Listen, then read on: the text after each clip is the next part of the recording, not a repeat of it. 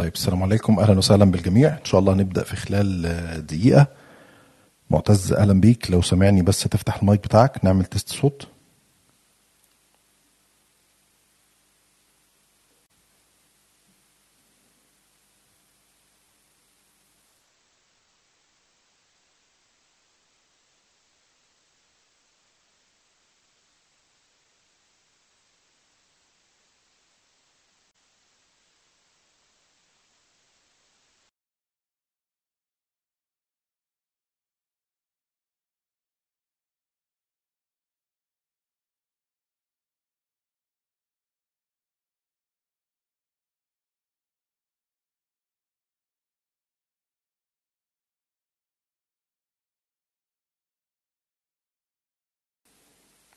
يا ريت كل الموجودين لو ن share الحلقة دلوقتي على تويتر على انستجرام وفيسبوك.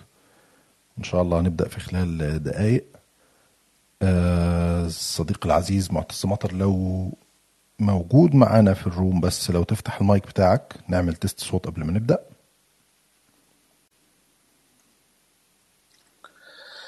تحياتي يا دكتور تحياتي السلام عليكم. يا مساء الفل. أتمنى تكون سامعني. بوضوح. سامعك كويس. أهلا وسهلا. خلاص إحنا هنبدا في خلال دقيقة إن شاء الله.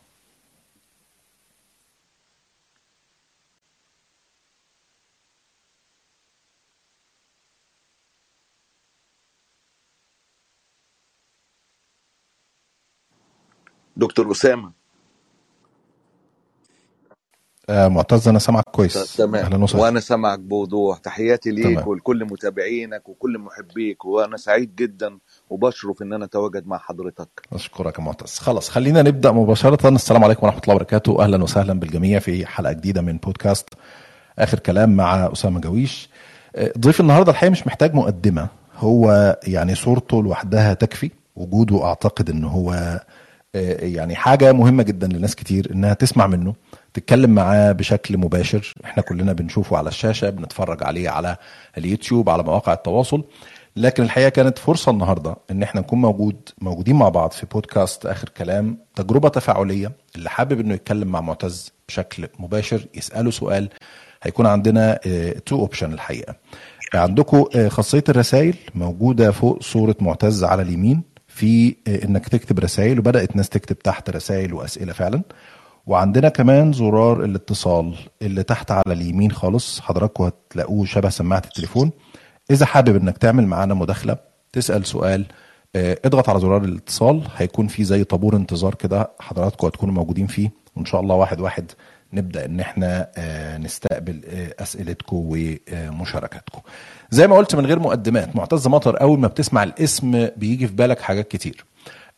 كلمة الله غالب أكيد ناس كتيرة مرتبطة بيها وخلاص بقت حاجة كده خاصة بمعتز مطر.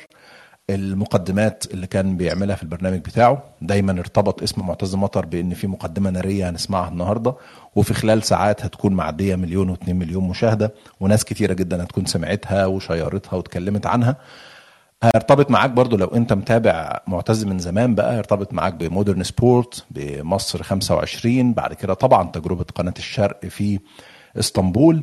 وصولا إلى إنه الراجل كان محطوط على طاولة مفاوضات ما بين بلدين ما بين النظام العسكري في مصر وما بين تركيا. آه، نظام الرئيس أردوغان وانتهى الأمر زي ما كلنا تابعنا في منتصف العام الماضي بطلب من السلطات المصرية بأن معتز مطر محمد ناصر حمزة زوبع هشام عبد الله ما يبقوش موجودين. وبإيقاف برنامج مع معتز وبرامج أخرى. وبالتالي عشنا كلنا التجربة دي معاه يوم بيوم لحد ما الحمد لله ربنا أكرمه وقدر يخرج ورجع تاني معتز مطر موجود مع جمهوره بشكل شبه يومي ولكن على آه، اليوتيوب. من غير آه، مقدمة طويلة زي ما قلت أنا أصلا طولت في المقدمة معتز أهلا بيك. أهلا بك يا دكتور وبشكرك على كل كلماتك. وتاني بجد من قلبي أنا سعيد جدا جدا إن أنا أكون مع حضرتك. آه، فعلا أنت ليك مكانة كبيرة جدا عندي وأعتقد عند ناس كتيرة جدا جدا. فرضتها بأدائك الإعلامي وفرضتها الأهم بأخلاقك وحضورك. ربنا يزيد عليك نعم وكمان وكمان يا دكتور أسامة. ربنا يخليك يا معتز والله شهادة أعتز بيها. أنت صديق عزيز مش عايز أقول أخويا الكبير عشان ما كبركش لكن أنت فعلا أخ يحفظك. أخ كبير يعني. وخليني أبدأ مباشرة كده في دقيقتين. مين هو معتز مطر؟ انت عارف إن ده أصعب سؤال أول ما بتقوله دلوقتي. افتكرت على طول برنامج الحكم بعد المزاولة. كان آه برنامج استضافوني فيه اللي هو طلع كانوا عاملين على تلفزيون إسرائيلي. آه تلفزيون اسرائيل وكده فقالت اللي هو ما تع... يعني اللي هو حد عادي جدا يعني. آه، في الإعلام من سنة آه، 99 مارس 99 آه، دخلت إذاعة الشباب والرياضة ودخلت كمخرج. اللي هو مخرج يعني دي تعتبر الوظيفة الأولى في الإذاعة أو هي أصغر وظيفة يعني. كنت بخرج البرامج وبقعد على التليفون. وبعديها بقى في إذاعة الشباب والرياضة بقيت مقدم برامج قصة طويلة. وبعدين انتقلت ل ART كانت هي الناس لو فاكرة هي كانت أقوى شيء قبل ما تنباع ل beIN Sport. مم. وبعديها كان آه، آه، وكانت أخبار العربية ANA كانت آه، لسه جديدة في مصر. حقيقة كنت من التشرف بإنشاء تلك ال- الوكالة. وبعديها كان قناة النادي الأهلي شرفت كمان بإنشاء قناة النادي الأهلي واستمرت فيها لمدة شهرين وبعدين مودرن سبورت. وكل ده كل ده طول الوقت أنا مجال الرياضة أنت فاهم يعني هو ترتيبات القدر بتكون أفضل من أي أي ترتيب الترتيب الإلهي بيكون أفضل من أي ترتيب أنا فعلا حلمي اللي, اللي كان جوايا طول الوقت إن أنا أتكلم في الشأن العام. لكن ال- الشأن العام آه، في أواخر التسعينات وبتاع كان شيء صعب جدا جدا لسببين. أولا المجال العام اللي حضرتك عارف الوضع فيه عامل إزاي كان في مصر في هذا التوقيت. تاني حاجة آه، آه، آه، السن. يعني أنت مم. عارف مصر السن صغير يعني أنت إيه تتكلم في الشأن العام أنت مين أنت؟ يعني عشان تتكلم آه في طبعا. العام يعني. أنت ابن مين في مصر عشان تتكلم في آه، العام و- و- وسنك صغير جدا يعني إحنا أيوه. بلد مش شابة للأسف الشديد يعني مصر مش بلد شابة يعني طول الوقت الناس عاملك إنك أنت صغير لحد ما الأقدار ح- حطت في مودرن سبورت آه، بتاع دوت ترتيبات القدر برضو آه، آه، حصل خلاف كبير في مودرن سبورت بسبب موقف إنساني حقيقة خدته المهم. وسبت مودرن سبورت وأنا في أعلى مستوى بخلاف ساعتها و... و... و... مم. حاولت آه، كل ما يتفق معايا. و... وأبدأ أطلع فيها تأثر عليها إدارة مودرن سبورت. لا ده لا ده لا ده لا. لحد ما طلعت في في برنامج قبل مباراة مصر والجزائر. فاكر مم. الشهيرة حضرتك؟ فاكرها طبعا. أكيد وكل 2009 المستمعين. نوفمبر 2009 آه كان آه على التلفزيون المصري عملت حلقة على الهواء مباشرة قبل المباراة ب 48 ساعة كانت سهرة أربع خمس ساعات كان ساعتها باشمهندس أسامة الشيخ كان. هو آه رئيس مش رئيس الاتحاد كان اسمه آه رئيس الاتحاد آه تحت الوزير وبتاع كان مهندس أسامة الشيخ وحياة وتربطني بعلاقة كانت قديمة جدا من وقت ART وكانت أخبار العربية وكده ف. ساعتها الحلقة دي عملت. فلقيت ساعتها هو دك- دكتور وليد دامس بيكلمني بالليل يقول لي أنت إزاي تطلع من حضرتك أنا مشيت من القناه مشيت خلاص قال لي لا أنت ترجع. ورحنا قعدنا وبتاع. المهم يعني لم أقبل ساعتها مضيت العقد وكل حاجة مع مودرن تاني ولم أقبل إني حاجات كتيرة بس المهم إنها تنص أشخاص فمش عارف أحكيها أسامة يعني. فاهم؟ يعني إن أنا أعمل برنامج معين وبرنامج تاني رفضته وبتاع فلقيت الدكتور وليد شوف ترتيبات القدر آه،. قال لي تحب تعمل talk show سياسي؟ ما هو أنت أنت مضيت عقد وهو مش عايز يسيبك والإعلانات كان ساعتها اللي ماسك عندها الإعلانات في مودرن شركة شويري يمكن المشهورة جدا معروفة اللي هي ماسكة إعلانات الام بي سي أيوه. وكانوا قايلين قايلين لإدارة مودرن ما ينفعش تفرطوا فيه. فقال لي كده أنت عارف أنت إزاي انت مش عاي... لازم تشتغل. ما هو عارف إنك مذيع أنت لازم تطلع هوا ومش هترضى تقعد معاه من غير ما تطلع هوا. قلت له أعمل وكأنه لامس الحلم. لامس الحلم. لم يكمل الجمله قلت له أعمله فورا. قال لي أنا هفتح لك قناة. كده بدون أي مبالغات يا دكتور أسامة. وكانت قناة. مودرن مصر قبل الثورة وكأننا كنا مع على موعد مع القدر. على موعد مع القدر. عملت برنامج محطة مصر بالفعل وانطلقنا إبريل 2010 إبريل كان 2000 توقيت حيوي جدا يعني. فظيع. توقيت بقول لك موعد مع القدر. بدأت أنت عارف واحد جاي من ال- من الخلف تماما الأجهزة الأمنية مش مش في حساباتها مش محطوط تحت أي حاجة. وانطلقت والناس تقدر ترجع ال- الفيديوهات كلها موجودة على قناتي محطة مصر. اتكلمت بكل قوة. وحقيقه وكنت بستضيف ضيوف كتيرة جدا وكان المحور الرئيس في كل حلقة اللي بنختم بيه الحلقة هو جمال مبارك. آه، يعني كانت س- عملت صدى كبير جدا لدرجة إن في حلقة شهيرة مع الأخ والزميل والشاعر والإعلامي عبد الرحمن يوسف كنت دي أول لقاء مع عبد الرحمن يوسف. وفي آخر الحلقة وكان فقلت له آه، ساعتها دي كانت بداية بقى الدنيا تتقلب. قلت له أنت أنا لو مكانك أبقى اسمي عبد الرحمن القردة وأنت ليه اسمك عبد الرحمن يوسف؟ آخر سؤال. آه. قال لي عشان ما أكونش زي جمال مبارك بعتمد على ابويا ويمكن الجملة دي تب- تبدو الآن تافهة في ظل التغيرات والإجرام اللي إحنا شفناه والقصة لكن في التوقيت دي دي كانت جملة خطيرة جدا. طبعا. أسامة الغزالي حرب بعديها برضو اتكلم على جمال مبارك. تعرف كان جمال مبارك هو الأزمة الكبيرة ساعتها؟ طبعا. القشه التي قسمت ظهر آه، بعير مبارك نفسه يعني. ف وبعدين لحد ما كانت الحلقة ال- الأخيرة. طبعا حصل إيقاف مرتين ثلاثة ولكن آه، آه، مش بصورة مباشرة عن طريق إدارة القناة وبصراحة وتعاملوا معايا بلطافة جدا. حقيقة يعني ربنا كمان سخر حقيقة عائلة هذه العائلة وهذه الإدارة بإنها بصراحة أتاحت لي كل المساحات. وحصل بعديها بقى لو تتذكر في أول يونيو 2010 وفاة خالد سعيد الله يرحمه. آه طبعا. والحادثة دي يعني كنا كنا برضو ربنا قدر إن إحنا نكون الشاشة الوحيدة اللي نتبناها في مصر كلها كان الحديث عن خالد سعيد من المحرمات يا دكتور من المحرمات. لا. يمكن تتكلم عن خالد سعيد. تبنيت هذا الموضوع بكل قوة. كنت فعلا الشاشة الوحيدة يعني بتتكلم عن خالد سعيد وتابعت محاكمته ورحت لدرجة إن أنا رحت مرة ما انساهاش جلسة محاكمة لخالد سعيد في اسكندرية. فجيت وبعت الكاميرا وكان الكرو بتاعي جوه وجيت أنا أدخل فكان في لواء واقف في ناس بتتظاهر بشكل رهيب على الكورنيش. وجيت أخش فاللواء قال لي أنت رايح فين؟ قلت له حضرتك أنا داخل الجلسة. قال لي لا كل الناس تخش الجلسة أنت ما تخش قلت له حضرتك ده أنا الكرو بتاعي جوه. قال لي آه هم يخشوا. أول ما القاضي يرفع الجلسة إن شاء الله تخش. انزل بقى يا حبيبي اقعد مع أصحابك تحت هنا كده.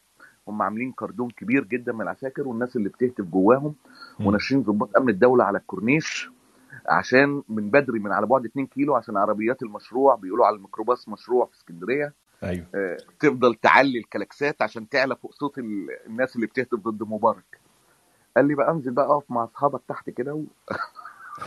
ولما إن شاء الله تخلص وبتاع وقاعد بقى أنت عارف صيغة السخرية؟ ويقول لي مم. اللواء يقول لها افتح يا ولد لمعتز بيه دخله دخله في ال- اللي هي الدايرة. يعني واما يخلصوا محكمة هندخلك وتغطي وتتبسط جوه آه يعني آه. هندخلك وتغطي. آه كده إنما كده ما فيش. يوم يوم الأربعين بتاع خالد سعيد اتقبض على الجروب بتاعي ما انساش. كانت مراسلة اسمها أستاذة بسمة. فكلمتني وهي بتبكي وبتاع وكذا فك- فكلمت الضابط كانوا مهزوزين جدا يا دكتور توقيتها. قلت له المراسلة دي بتاعتي. وأرجوك أرجوك ما تضطرنيش أنا الشريط وصل لي لأن أنا خليتها توصل الشريط. أنت عارف ساعتها بقى أنت لازم تتحايل آه قبل ما لأن أنا فاهم إنها هتتمسك وكده. وأنا هذيع ده النهارده وبتاع وسابوها. كانوا في حالة رعب رهيبة جدا. ال 40 بتاع خالد سعيد كان يوم فارق.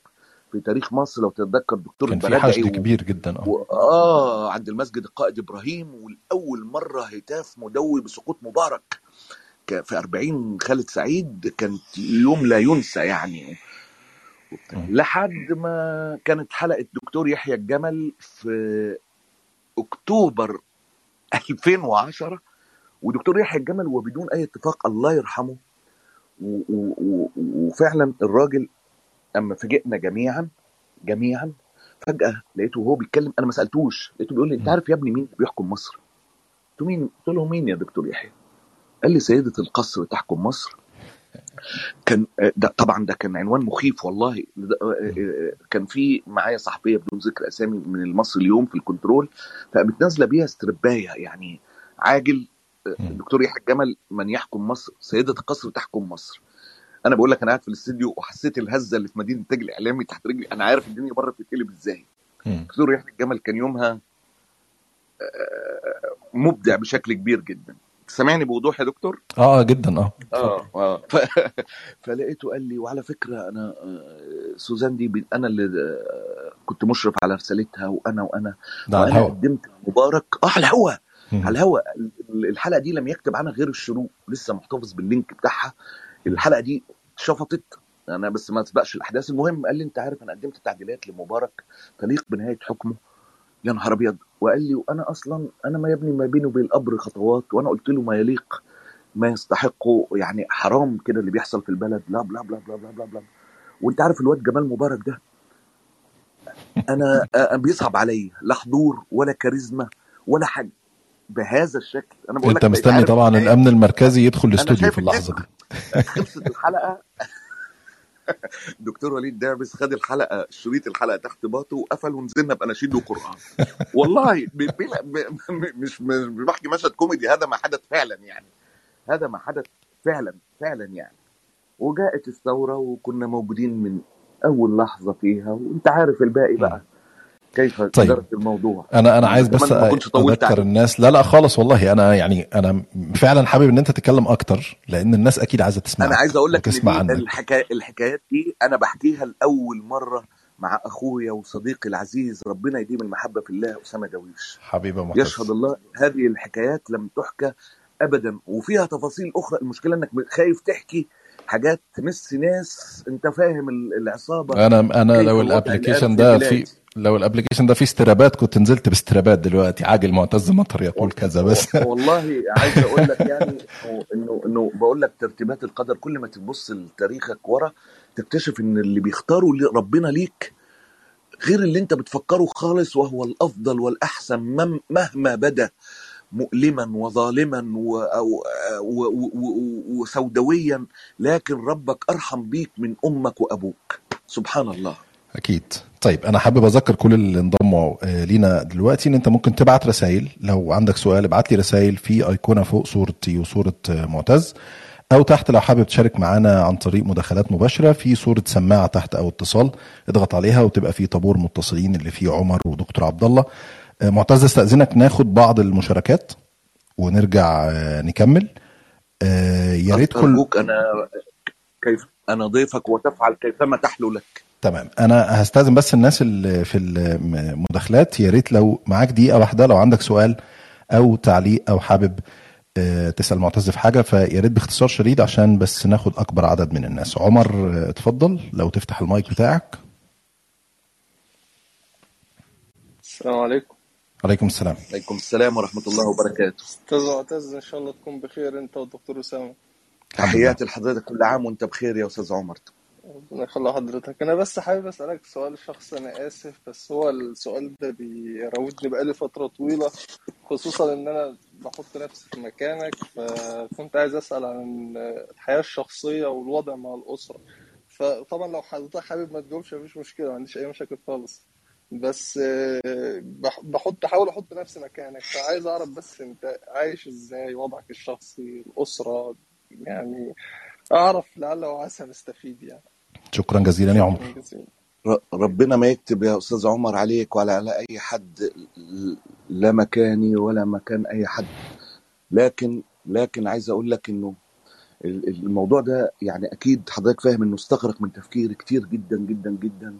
وده اختبار كبير وما زال هذا الاختبار مستمر. هو اختبار لم ينتهي ومش ليا لكثيرين ولكن هو اختبار قاسي جدا جدا من الله. لأنه يعني هي الدنيا كده. خلي خليني أقول لك ان الثغر اللي, إحنا واقفين عليه دلوقتي يا أستاذ عمر لم نختاره. لم نختاره. يعني إحنا إحنا إحنا ما ما اخترناش ان إحنا نقف على هذا الثغر.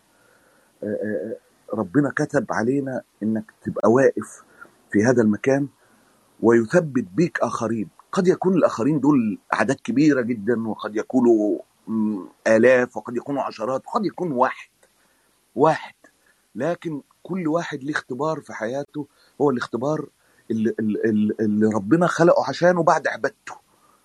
فإنك تقف على ثغر هذا ال- ال- الحق اختبار كبير جدا مع عصابة مجرمة بكل أنواع الإجرام. حضرتك بتتابع إجرامها وظلمها وده و- و- وإن هي مغرقة في الدم والظلم. لمشهد غير مسبوق في تاريخ مصر على سبيل الحصر. يعني مش هقول لك على سبيل أي حاجة. معتز إن النقطة عيلتهم دي. آه اتفضل. كمل كمل اتفضل. لا لا لا قول لو هتقول حاجة. أنا يعني كنت أسألك في النقطة دي لأن الحقيقة السؤال ده بيتوجه كتير مع كل مرة مثلا اسمك يتحط في قائمه أو حكم أو اعتقال أشقائك أو اللي كان حصل مع آه والدتك. في ناس أنا كنت بشوف تعليقات وحتى التعليقات دي بتجيلي وبتيجي لناس تانية. طب هو أنتوا مش بتقولوا يعني طب خلينا نقف. طالما ضغطوا بالأهل طب لا أنا مش هستحمل حاجة زي كده. خلاص. طلعوا أهلي وأنا مش هتكلم تاني. ما عداش عليك وقت فكرت بالطريقة دي خالص؟ تأكيد. تأكيد. وأعتقد مش عايز أحكم على حد إن هذا التفكير مر على كثيرين بل إني استخرت إني وسألت كمان ناس شيوخ تقاه أثق في كلامهم يا دكتور أسامة يا أستاذ عمر. يعني يعني طب أنا اللي بعمله ده صح؟ طب أنا هل أنا أجرمت؟ هل أنا اللي عملت كده في أهل يعني فاهم؟ لدرجة إني وده برضه بقول أول مرة سألت حد يعني مكانته كبيرة جدا عندي و- و- وأنا نزكي على الله أحدا قلت له لو قلت لي الآن اكتفي وأنت عملت اللي عليك وأنت تعمل وإنك أنت ضريت والله مش هرد لك كلمة. لم ي... لم يستطع أن يقولها لم يستطع. قال لي قال لي أنت عارف أنت لو حد من الأحاد لو. لو لو لو أنت يعني من ضمن كده كان ممكن أفكر وأقول لك الدين. لكن المشكلة إنك أنت يعني واقف في مكان مؤثر صعب ليك جدا. صعب جدا. بس سي سي مش قصدي والله الكلام ده يا دكتور. مش. قصدي الكلام ده. قصدي بس إنك أنت يعني يعني هو كده هو كده هو ربنا حطك في الحتة دي. اثبت اثبت. و- و- و- و- و- و- كمية ال- ال- الألم والوضع حقيقة ملوش وصف. ما و- و- يمكن يجي يوم يا دكتور نقعد حضرتك تحكي اللي حصل أو أحكي اللي أنا حصل. لكن هي لله. كل الواحد إنه يسجد لله ويقول هي لله. عسى أن يتقبل. لما خرج يا رب اعتبرها هجرة في سبيلك. اقبلها هجرة في سبيلك. يا رب يا رب بالله عليك اجعل عملنا خالص لوجهك. ما تخلو آه، آه، في آية في في في في خواتيم سورة الكهف يا دكتور. قل هل ننبئكم بالأخسرين أعمالا الذين ضل سعيهم في الحياة الدنيا وهم يحسبون أنهم يحسنون صنعا. آه، يعني شو آية مخيفة مخيفة. فعشان كده تجديد النية ده شيء مهم جدا جدا.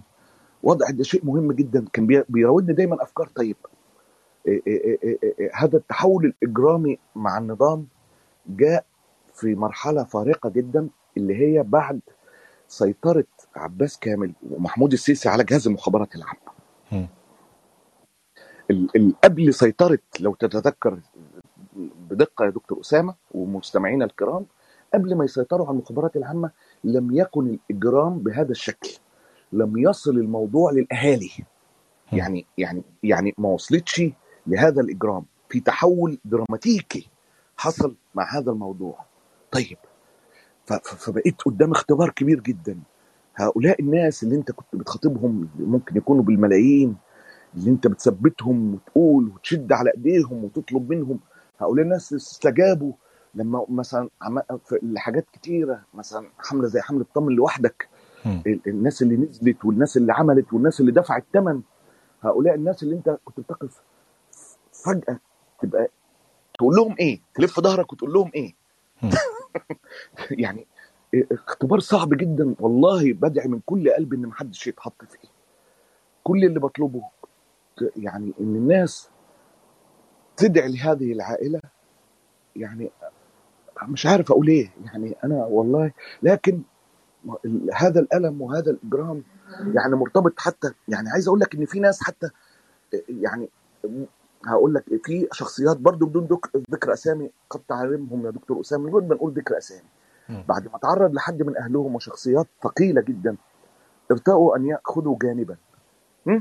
صحيح موجودين وملء السمع والبصر مم. ما تقدرش تقول إن هم غلط. دي. ها؟ لا ما تقدرش تقول إن هم ان هم غلط وما تقدرش تقول إن النظام وقف. أنا ما بحكمش عليهم. أنا ما بحكمش عليهم. أنا بقول لك بس مشاهد أخرى. مم. طب يا جماعة طب لما ده حدث هل الإجرام انتهى؟ هل أهاليهم خرجت؟ كلا. مم. كلا. عشان كده بقول لك هذا الإجرام غير مسبوق. غير مسبوق. في ناس بقى لها ثلاث سنين واربع خدوا جنب وأنت تعلمهم جيدا. ويمكن بس وحاولوا ولا تثريب عليهم. ربنا قال لك لا يكلف الله نفسا إلا وسعها إلا وسعها. ما شفع لهمش شيء. وبعدين النظام عنده السيسي. المشكلة إنه مريض يا دكتور مريض مريض بالانتقام. طبعا. مريض مريض يعني شوف يعني أي سنة إنسانية غير موجودة معادلة الحكم. زائد مشكلته النفسية مرضه النفسي الانتقام وألمه اللي ظهر لحد الجزء الثالث أهو في الاختيار إن الألم ده قلت لك شوف المجرم. مهما كذب ومهما عمل من أشياء تبين إنه خلاص وعدى جريمته تظل تحيط بيه ده من. من من سنن الله في الأرض ده هو متألم من طوله يا معتز ان هو تعبان من طوله وجاب واحد طويل عشان القصة دي شوف تعبانه شوية شوف شوف شوف ربنا بيقول إيه يا دكتور أسامة وعايز أقول بس للناس الواحد لما بيستشهد بالقرآن ال ال الواحد ما يطولش قامة الشيوخ ولا هو بيدعي إن هو ال- الشخص الم... إحنا نحب الصالحين ولسنا منهم ونتمنى ونتقرب إلى الله بحب بحبهم. لكن. ما تلاقيش في ال... في الوقت الصعب غير القرآن سلوى هو أقوى وأفضل شيء. ربك يعني ده يعني ده أعظم شيء ربنا اداهولنا هو هذا الكتاب. فبيقول لك إيه؟ ولا تهنوا ولا تحزنوا وأنتم الأعلون. ها? ان كنتم مؤمنين. مؤمنين؟ وإن يمسسكم قرح فقد مس القوم قرح مثله. وتلك الأيام نداولها بين الناس وليعلم الله الذين آمنوا ويتخذ منكم شهداء. والله لا يحب الظالمين. يعني تشعر انه إنه بيخاطب كل واحد عنده مأساة. بذاته. بذاته اللي هو اللي هي لما بيقول إيه هو إحنا إيه إحنا مين مين مين مين مين إحنا ومين حض... ومين أي حد فينا لما بيقول لك حتى حتى لما تصل قلوب الحناجر حتى إذا استيأس الرسل. وظنوا أنهم كذبوا يعني يعني يعني ما فيش أكتر الرسل. الرسل بيصل لمرحلة إنه استيأس الرسل ربنا اللي بيقول كده ربنا اللي بيقول كده فأنت تيجي إيه هو طب اختبار انت صعب. انت طالما قلت النقطة دي الحقيقة كان في اختبار تاني صعب غير اختبار الأهل وهو اللي حصل السنة اللي فاتت. شهر ستة الحكومة التركية بطلب من النظام. المصري. مش ه... ما... أنا اسمح لي أقطعك لو آه. سمحت لي وأتمنى إن ما أقطعكش خالص. اتفضل اتفضل. لا يوجد اختبار زي الأهل ولا مم. يوجد زي الإخوة ولا يوجد شيء يعودهم في الدنيا. تهون بجواره كل الاختبارات. لا طبعا. يوجد زي الأم لا يوجد إن أب يدفن وأنت لا تقف تأخذ عزاه. لا لا لا لا. مفيش أي اختبار يقارن. مفيش أي حاجة مفيش أي حاجة بعد الأسرة. فاهم؟ يعني مفيش أي حاجة يعني آه، آه، آه، الرسول صلى الله عليه وسلم إيه؟ قال لهم لا تؤذوني في فاطمة. يعني النبي عليه الصلاة والسلام ما حدش يأذيني في فاطمة. يعني ما لا مش زي الأهل. تهون بجواره كل الاختبارات. أنا آسف يا دكتور لا لا والله طبعا. أنا يعني أنا أنا بس حب حبيت أخرجك يعني من ال من ال يعني ال- النقطة دي. ربنا يبارك لك في الوالدة و ويطمنك على أخواتك ويعني يحفظهم ويردهم آه، سالمين. إحنا بنتعامل مع نظام بلا أخلاق بلا شرف زي ما أنت قلت معتز. وهو الحقيقة فكرة استهداف الأهل دي زي ما قلت هي خدت منحنى تاني بعد السيطرة على المخابرات العامة. لكن أنا كنت عايز أقف عند الآية اللي أنت ذكرتها في سورة آل عمران. تحديدا وتلك الأيام نداولها بين الناس. الآيات اللي أنت ذكرتها كلها. شهر ستة اللي فات معتز مطر ملء السمع والبصر بيقدم برنامجه. ناس كتيرة جدا في العالم العربي كله مش في مصر بس وخارج العالم العربي بيتابعوا الأمور آه، ماشية كويس في تأثير عالي عامل إزعاج للنظام في شريحة كبيرة بدأت تفهم. المؤيدين اللي عند النظام بيقلوا الشريحة بتتآكل. بعدين فجأة اسمك واسم مجموعة من الزملاء بيوضع على طاولة مفاوضات ما بين نظامين بينتهي الأمر لا يا معتز والله إحنا مش عايزينك تكون موجود على الشاشة. ال- ال- الفترة دي انت كنت حاسس بإيه؟ الحقيقة هو من قبل شهر ستة ال- ال- الحكاية دي بدأت من شهر مارس. ومن مارس 2021 وفي التوقيت ده برضو كان من ترتيبات القدر إن أنا كنت عندي كورونا. وقت ما حدثت تلك الأحداث وحقيقة الكورونا كانت كمان كان شيء صعب جدا. أنا ما كنتش متخيلها كده. كنت بحذر الناس وبتكلم على كورونا لكن فعلا أنا شفت ثلاث أسابيع عنيفين جدا. عايز أقول لك إن في أسبوعين ما نمتش فيهم يعني أربع ساعات على بعض. أسبوعين أسبوعين يعني كان درجة إن الواحد لأول مرة ما تقدرش تغادر إنك أنا لم أتيمم في حياتي إلا في الكورونا. يعني والوضوء على بعد خطوات مني بألم شديد جدا. حصلت الحكاية دي وأنا في عز كورونا وهذا المشهد أنا المشهد بدأ معايا من مارس. أنا بتكلم عن مستواي الشخصي. آه، المشهد قد يكون بدأ مع آخرين بعد كده من مارس. من مارس. وكان أول حاجة قبل الاتصال بأي حد لكني كنت مريض جدا وما كنتش بستقبل اتصالات وما ببصش على التليفون. من قبل الكلام من قبل أي حوار ب 48 ساعة آه، تم الاتصال بيا ولكني لم أجيب ولم أعرف بهذا الاتصال حقيقة آه، لأني كنت تعبان جدا جدا جدا. ومن أول لحظة أنا خدت قرار يا دكتور وصرحت بيه آه، كل الناس اللي موجودة بدون ذكر أسامي. يا جماعة المشهد ده هيحصل فيه واحد اثنين ثلاثة أربعة خمسة ستة. وأنا هطلع على الشاشة بعد تعبي. كانت القرارات اتخذت والناس عملت. انت عارف يا أسامة طبعا ومتابع طبعا. حضرتك كل الحاجات. قلت لهم أنا هطلع على الشاشة. شاء من شاء. وأبى من أبى. خد بالك. شاء من شاء. وأبى من أبى. هطلع بنفس طريقتي. لأن أنا عارف اللي هيحصل بعديها. وطلعت ثلاث حلقات. الحلقة الثالثه كان كل شيء آه، الدنيا اتقلبت طبعا. بتاع كانت الأمور اتستفت يعني يعني أنت فاهم؟ آه، يعني. في التزام. أنا مش عارف أقول كلام والله يعني إيه هو ولكن آه وكنت واضح مع الجميع حقيقة ومتفهم تماما اللي بيحصل ومتفهم الوضع وبتاع أنا في تركيا آه كان سبع سنين. يعني تركيا بقت بلد يعني أنت لها فيك الكثير. أنت فاهم؟ اودك مم. أنا تركيا في السبع سنين دول مش لينا إحنا بس يا دكتور أسامة. كانت لملايين زي الحبشة زي الحبشة. يعني ملايين جم من كل الأقطار مش بس إحنا وسوريين ويمنيين وعراقيين وتوانسة ومغاربة أعداد كبيرة جدا جدا جدا. فأنا متفاهم الوضع ورفضت وكنت واخد قراري وأنا طالع الحلقات. يعني أنا عارف إيه اللي هيحصل بعديها وقلت بمنتهى الوضوح رأيي أنا هعمل إيه.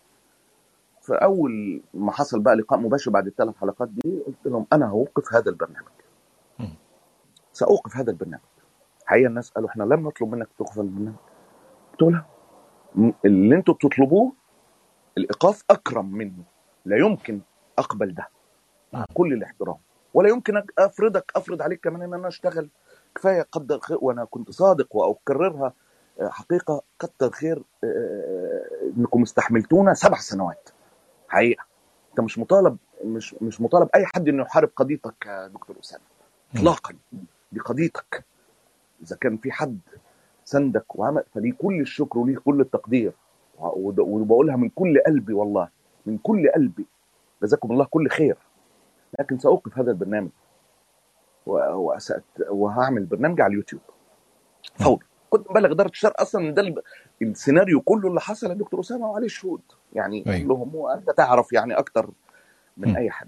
فقلت لهم ال- الموضوع هيحصل كذا كذا كذا. ف...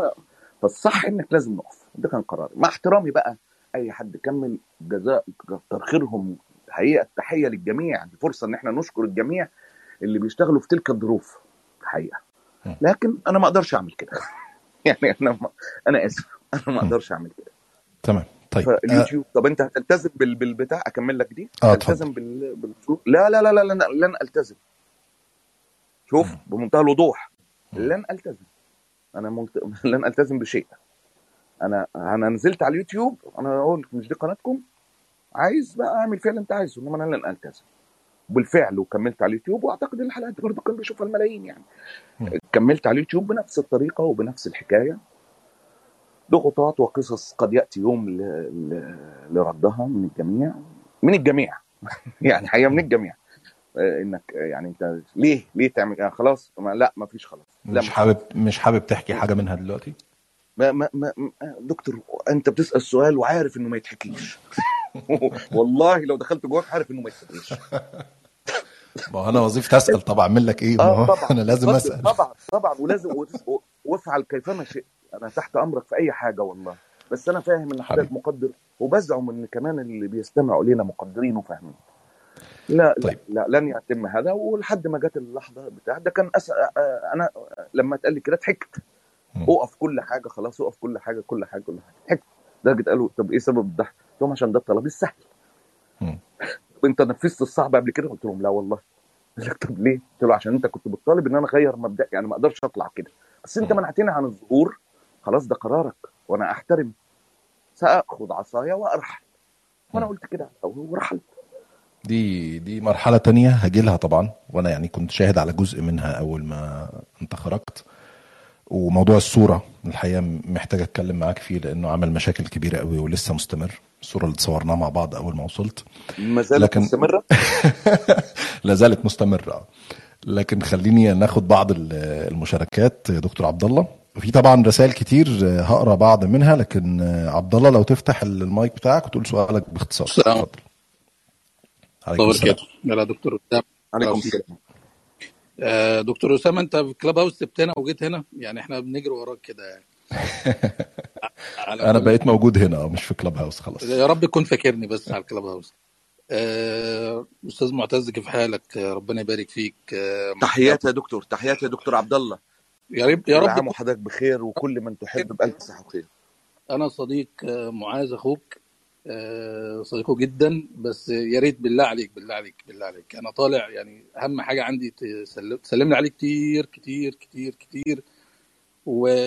وعاوز أقول لك حاجة بس والناس تسمعها يعني إن معاذ أخوك آه، أنا أعرفه قبل ما أعرف إن هو أخوك أصلا. يعني أنا أعرفه من 2010 كان معاه العربية الكيلو بالاماره وكان يعني هو أخ ملتحي وملتزم.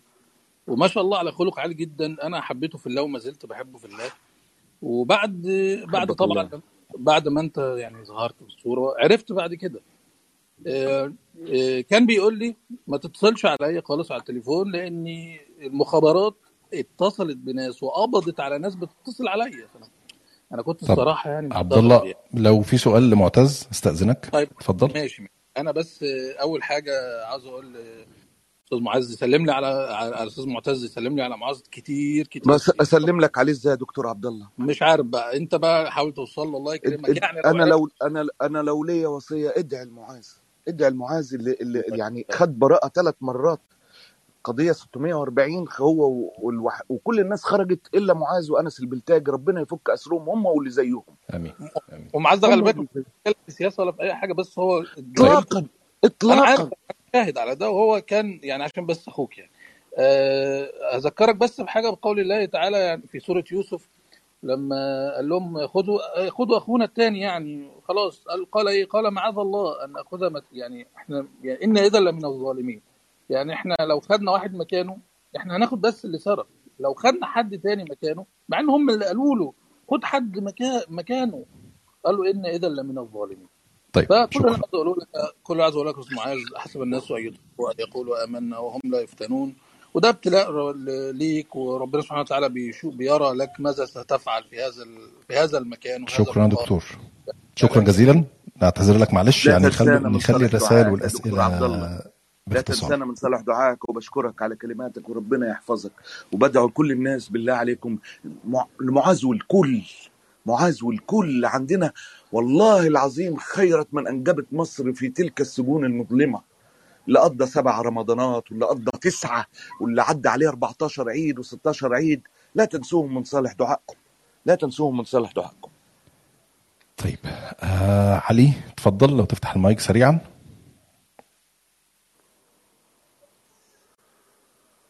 السلام عليكم. عليكم السلام. السلام أنا طبعا في الأول لازم أشكر الدكتور اسامه إن هو أتاح لنا الفرصة إن إحنا نتكلم مع الأستاذ معتز طبعا حبيبي وأخويا وصاحبي. وبنفتخر بيك كلنا والله العظيم يا معتز هنا في مصر إن أنت يعني مننا وكده. وعايز أقول لك بس إن أنت لازم ربنا يوفقك وتثبت على اللي أنت عليه ده وإحنا كلنا بندعي لك وكلنا واقفين وراك. وربنا يرجعك البلد بالسلامة إن شاء الله. ربنا يحفظك ربنا يحفظك ويعز قدرك وينفعنا بصالح دعائك. شكرا يا علي. حمزة اتفضل يا حمزة. طيب أحمد اتفضل أحمد.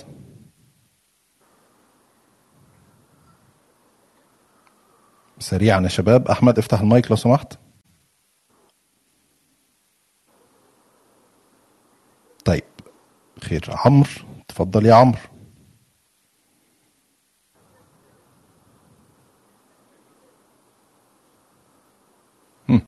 عمرو موجود؟ ألو السلام عليكم.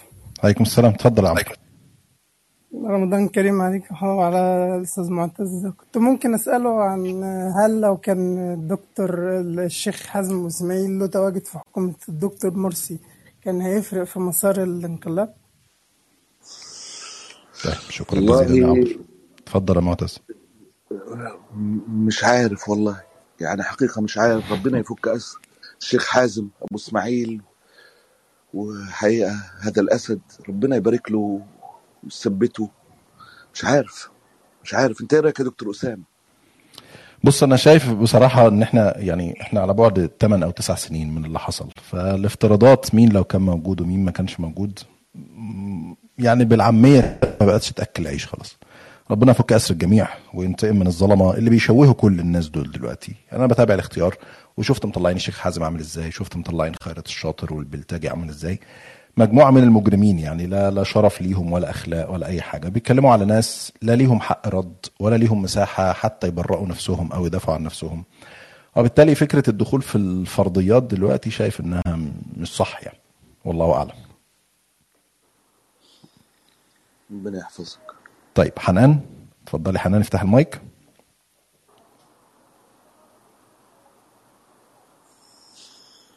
حنان معانا طيب هنرجع للمتصلين تاني لكن معتز خليني أقرأ لك بعض الرسائل قبل ما أكمل ال- الأسئلة. آه، معتز مطر الغالي كل سنة وأنت طيب وبخير رمضان كريم. آه، في رسالة تانية هل من الممكن أن يتم تعويم الجنيه مرة أخرى خلال هذا العام؟ أرجو الإفادة وشكرا. إيه رأيك؟ آه طبعا. آه طبعا هيحدث. وبالفعل يحدث دلوقتي من غير من غير آه، من غير إعلان. يعني آه، الحكاية بدأت ب 16 وي إحنا النهارده 18 وي. وكنا لسه من حلقتين بتكلم على التقارير الاقتصاديه أعلى مؤسسة اقتصادية في العالم بتتحدث على إن مصر في طريقها خلال الست شهور المقبلة. لأنها آه، تقترض 73 مليار دولار. 73 مليار دولار. آه، آه، حقيقة. آه، وقرض صندوق النقد الدولي لوحده ال 12 مليار اللي بتنتظرهم مصر احر من الجمر والصندوق آه، الشروط لازم تفهم إن هذا القرض آه، آه، الأخير وليس آخر. آه، ليه شروط صعبة جدا جدا جدا جدا. حقيقة لازم ندعي للناس في مصر.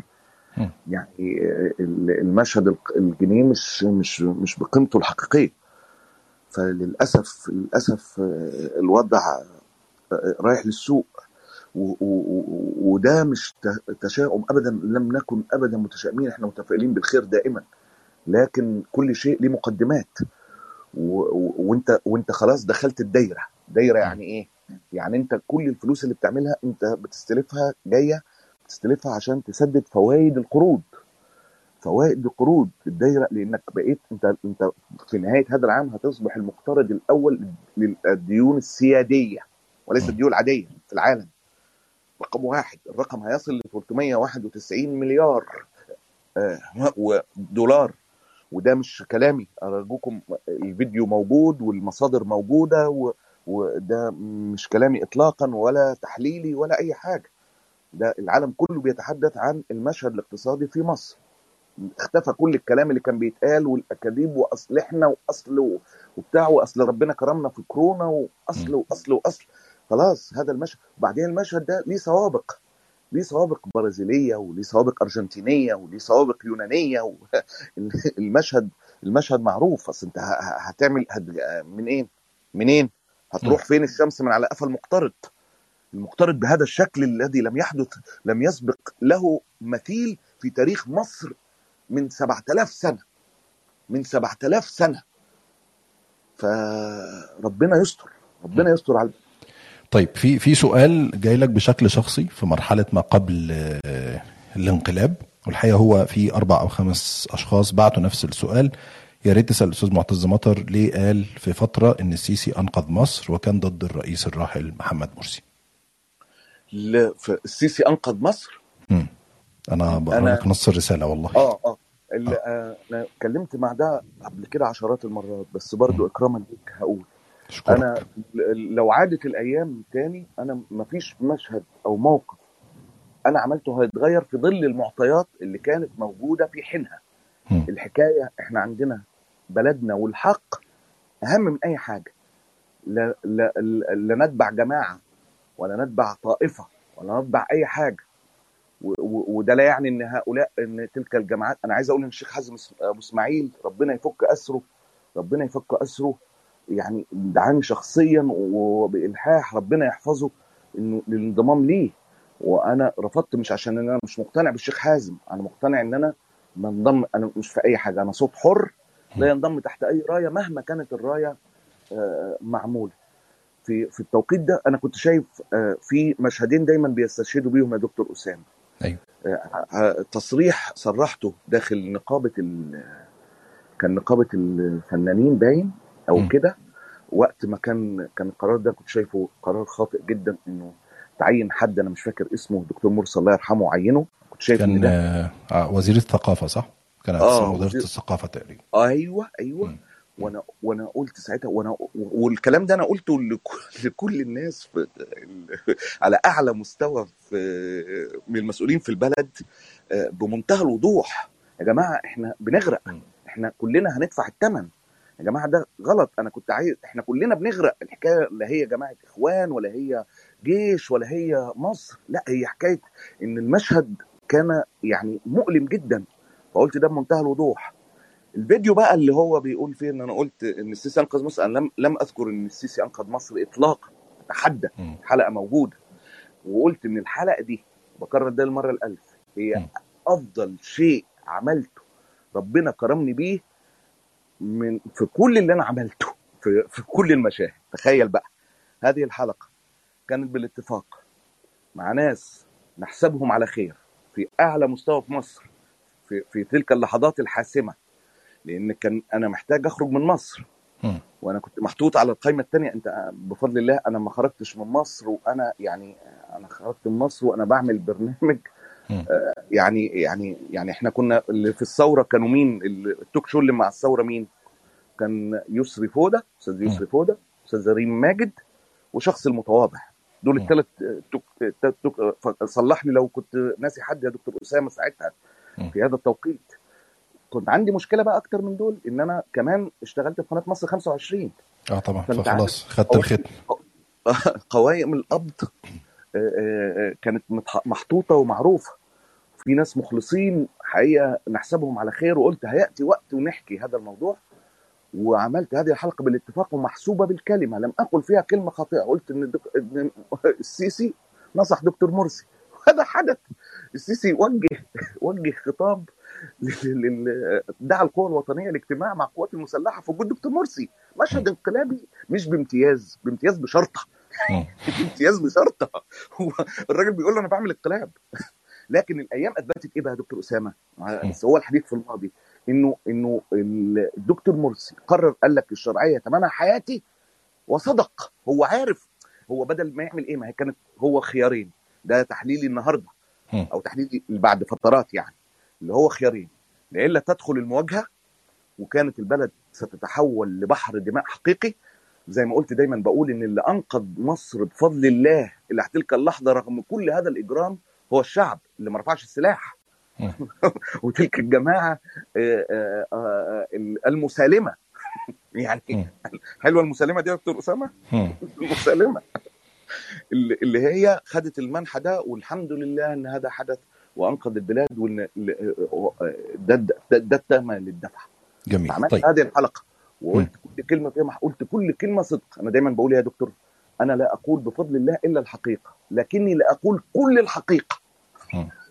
فاهمني إزاي؟ فاهمني حضرتك. الجملة واضحة إزاي؟ أيوه. كل الحقيقة فلم أذكر حلقه موجودة على اليوتيوب لم أذكر إلا الحقيقة اللي هو بتاع وأصريت بالاتفاق ساعتها إني لا لا حدش يكلمني عن ال- عن أي حاجة متعلقة بالمذابح فاهم؟ ولا. أي حاجة لأن كانت سويعات. قبل الخروج أنا عاي في شخصية مهمة جدا جدا جدا جدا. قال لك أنا هديك 48 ساعة. تستطيع تتحرك فيها ده قدرتي. غير كده انت الوقت بالنسبة لك مظلم. طب نعمل إيه؟ يعني يعني عشان أكون أنا فهمت صح يعني الحلقة دي أيوة. كانت جزء من خطة خداع استراتيجي. خطة الخروج. آه إن أنت كنت خارج من مصر وكان لازم تقول الكلام ده عشان تطلع. ما, ما انت عشان تقف في الزاوية الثانية يا دكتور أسامة أنت بتتكلم على شخص متواضع جدا والذي لا يعني أي شيء. لكن.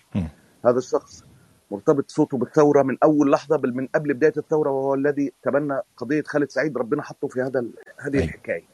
و و و ولم يحيد واوقفوا المجلس العسكري على الهواء مباشرة في حكاية معروفة للجميع.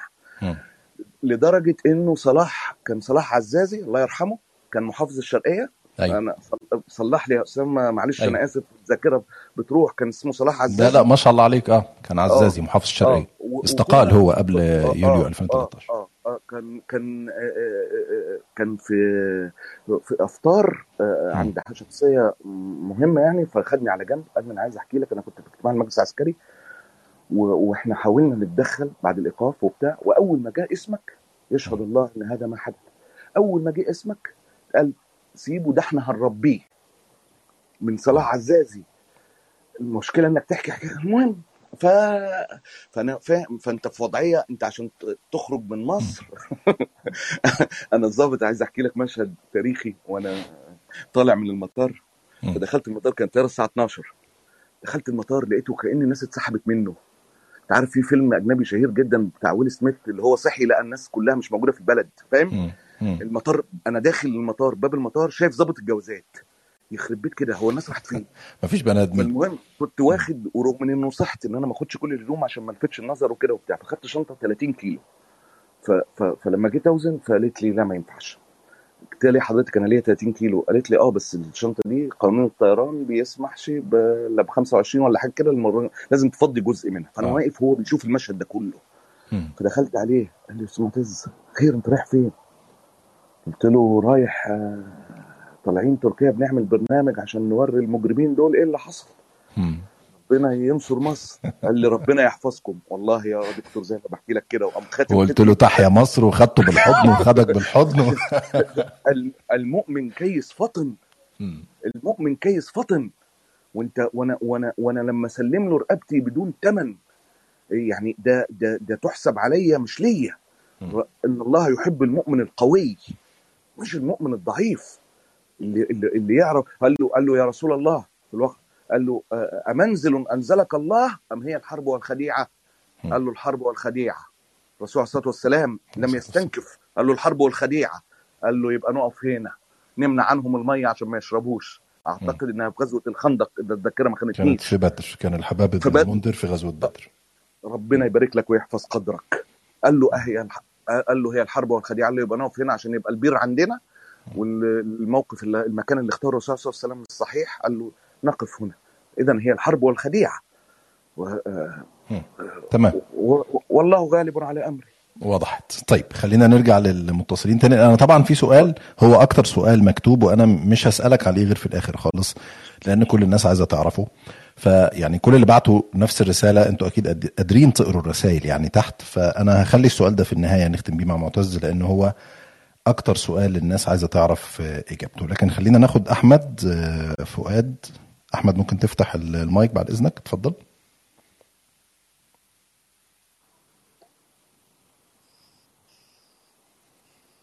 أحمد موجود. طيب إبراهيم. اتفضل إبراهيم. افتح المايك بعد إذنك. يا ريت الشباب في ال callers بس يكونوا أسرع من كده. طيب نوح. يا ريت أكون قريت الاسم صح. نوح مش كده؟ افتح المايك يا نوح. طيب خير. حمزة. اتفضل يا حمزة. آه، السلام عليكم. سامعني كده يا دكتور؟ سامعك كويس اتفضل. عليكم السلام ورحمة آه، الله وبركاته. ازيك يا معتز؟ أهلا وسهلا أهلا وسهلا. جدا أنا حمزة أشرف معاك. أخبارك إيه؟ يا أهلا يا أهلا يا أستاذ حمزة. يا أهلا بيك. كل عام حضرتك وحضرتك بألف خير. أنت الصحة والسلامة. والله تركيا ضلمت بعدك يا أستاذ معتز والله. ربنا يا رب. بوجودكم يا أستاذ حمزة. منورة بوجودكم. ربنا يكرمك. هو ربنا الصراحة ربنا يعزكم ويعز قدركم و... و... ويعز تركيا أبدا ما يكسرهاش رايه اللهم آمين يا رب. أنا كان عندي استفسار كده هي حاجة يعني معنوية لينا إحنا معتز وأكيد أنت جات عليك فترة برضه وصلت لهذه المرحلة. يعني إحنا دلوقتي يعني حضرتك شايف كل الطرق وبيحاولوا بكل الطرق اللي هم يسكتونا ويخلونا نتكلم ونقول كلام مش على هوانا والقصص دي كلها. فإزاي كنت بتصبر نفسك في وقت زي دوت؟ أو اللي هو يعني إزاي تخلي تخلي نفسك على طول دايما فيك طاقة إن أنت تكمل في حاجة زي كده؟ وأنت ملاحظ من كل ناحية بقى من كل الجوانب ضغوط سياسية وضغوط من كل حتة ومسلسل الاختيار ومش عارف وكل القصص دي كلها. فبس فكنت عايز أعرف منك وأكيد هيكون عندك يعني إجابة كويسة في حاجة زي دي. لأن من أكتر ال- أعتقد يعني أنت والأستاذ محمد ناصر والناس اللي اتمنعت دي من أكتر الناس اللي كان عندهم حاجة زي كده. فبس فلو تقول لنا إيه شكرا يا حمزة. تمام. ربنا يحفظك يا أستاذ حمزة. تحياتي ليك وكل العيلة الكريمة. ربنا يحفظكم. والله ما أقول لك ما فيش أفضل من الدعاء. الواحد بيدعي دايما إن ربنا اللهم استخدمنا ولا تستبدلنا ويثبت أقدامنا ويثبتنا على الحق. وبيدعي إن يا مثبت القلوب ثبت قلوبنا على الحق وعلى دينك. يعني هي من ربنا مش من أي حاجة تانية. سبحان الله. والله الواحد لما بي- بينظر للخلف أو الأمام ما بيعرفش إزاي ده حاصل. والله العظيم. لكنها كلها فضل ربك. فضل ربك هو اللي بيثبت وهو اللي اللي بيعين. ربنا. ربنا والله وكفى بالله حسيبا ووكيلا يا أستاذ حمزة.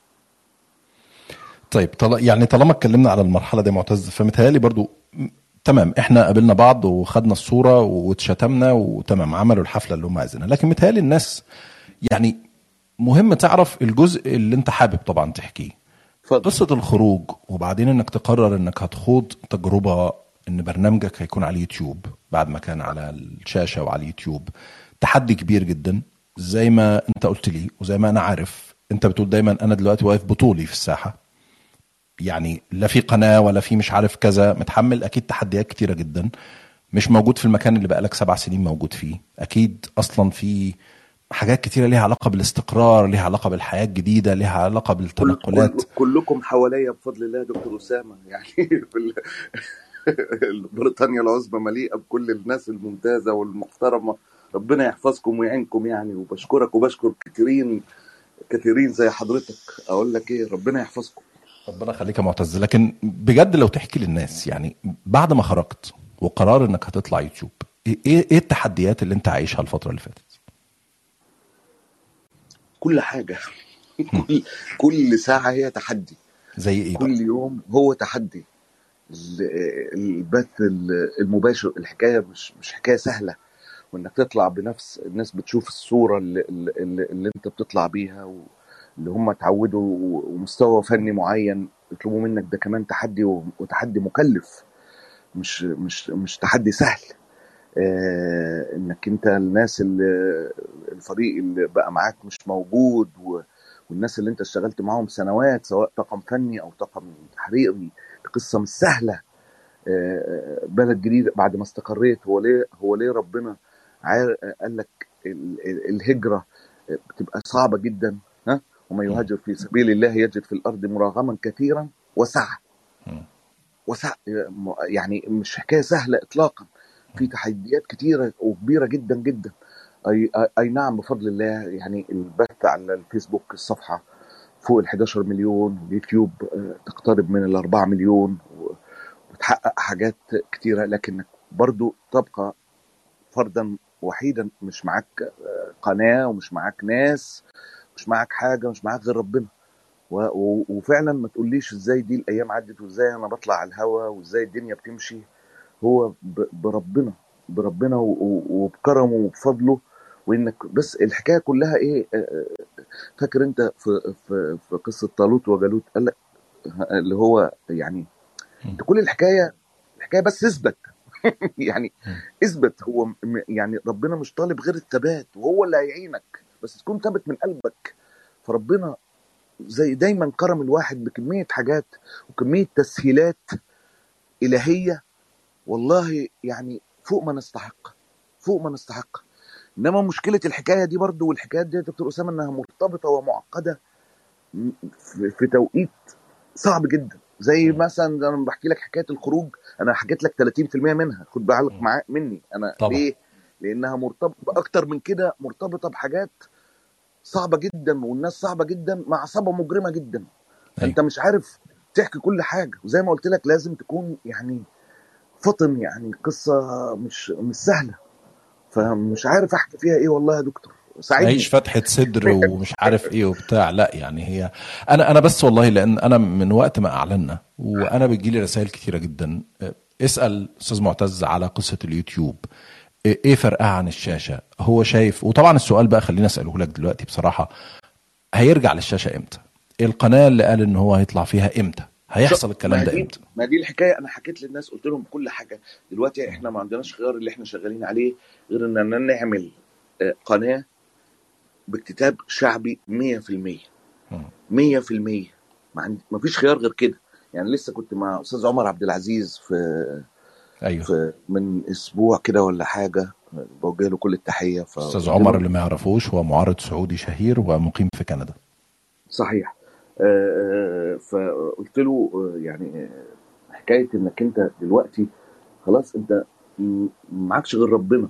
كلنا يعني. مش بس أنا اطمن اطمن انت مش لوحدك يا معتز. آه طب بالظبط يعني اللي انت بتقوله للناس فأكيد ربنا بإذن الله الواحد بيزعم إن هو كان بيقوله بصدق. فربنا بيطمئنه ودايما يرسل الرسائل. فالحكاية دلوقتي إن إحنا بنعمل قناة باكتتاب شعبي. الحكاية دي مش بس المادية والمادية ده موضوع مش مش مش مش بسيط لكن مش بس المادية. تفاصيل وتعقيدات أخرى. أتمنى الناس تفهم الجملة.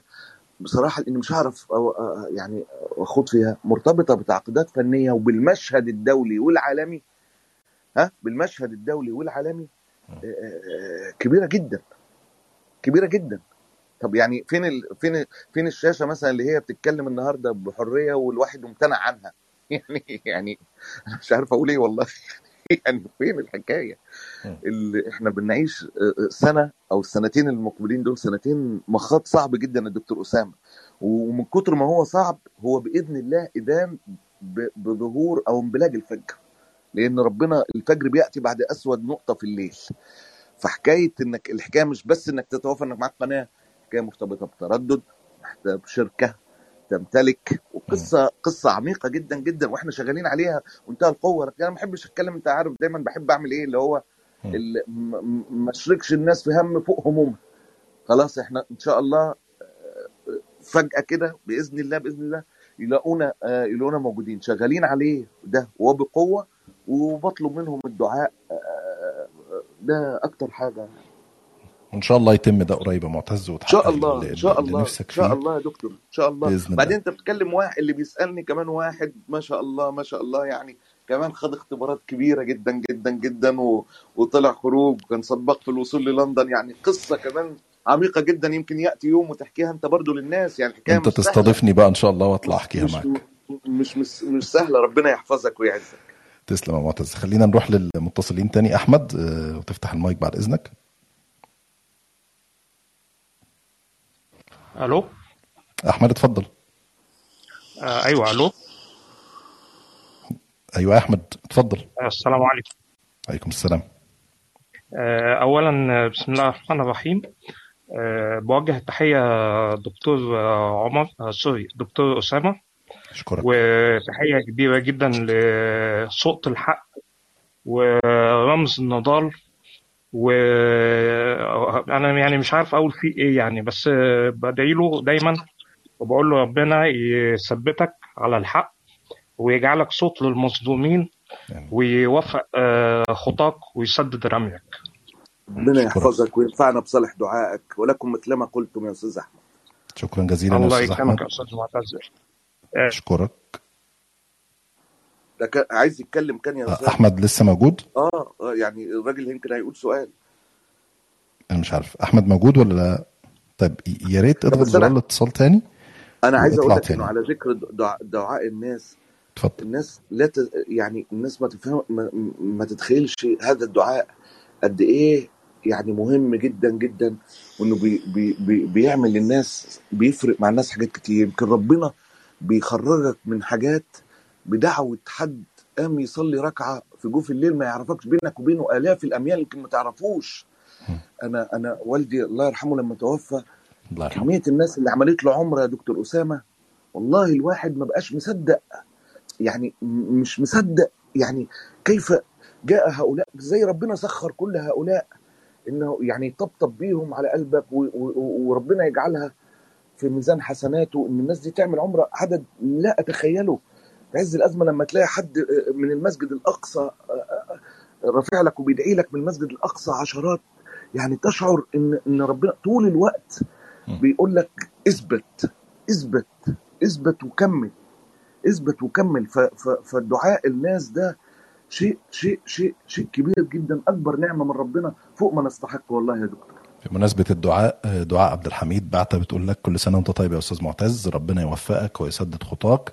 والدتي بتحبك جدا وبتدعي لك دايما ربنا يعزك وينصرك. رمضان كريم عليك. ربنا يحفظها ويبارك في في في والدتها وخليها تقبل راسها وربنا يحفظ لكل واحد أمه وأبوه ما يحرم حد منهم ابدا. آمين. ربنا طيب يحفظها. ناخد والله يا دكتور عايز أقول لك في مشهد في اتفضل مرة في في في, في الطمن أنت مش لوحدك. أنت عارف في الطمن أنت مش لوحدك. حصلت القبض يعني كان معاذ بس اللي مقبوض عليه فقبضوا على اتنين إخواتي. و... و... وكان بزوجاتهم وعيالهم. والله. ومن العيلة على كل المستويات أكتر من 12 رجل من العيلة. ما كلهم طلعوا دول بعديها بثلاث أربع شهور ما بفضلش إلا إخواتي يعني. فكان المشهد يعني كان ضاغط جدا جدا جدا. وفي يوم نازل ومش و... و... فاكر المغرب أو الفجر وفي باركينج وبفتح السيارة وأنا مهموم. جات لي مكالمة أليمة جدا جدا جدا وواقف مش عارف فتحت الباب ثلاث مرات وما دخلش عربية من كتر ما دماغ الواحد مشغوله وفجأة طفل والله اللي بحكيه لك ده أنا صادق فيه. وكأنه مشهد سينمائي. معدي طفل طفل ست سبع سنوات ما يزيدش عن كده. وقام بص لي وهو بيضحك وقال لي اطمن أنت مش لوحدك. قسما بالله قسما بالله يعني أنا مش عايز أقول لك الولد ده يعني عمل فيا إيه.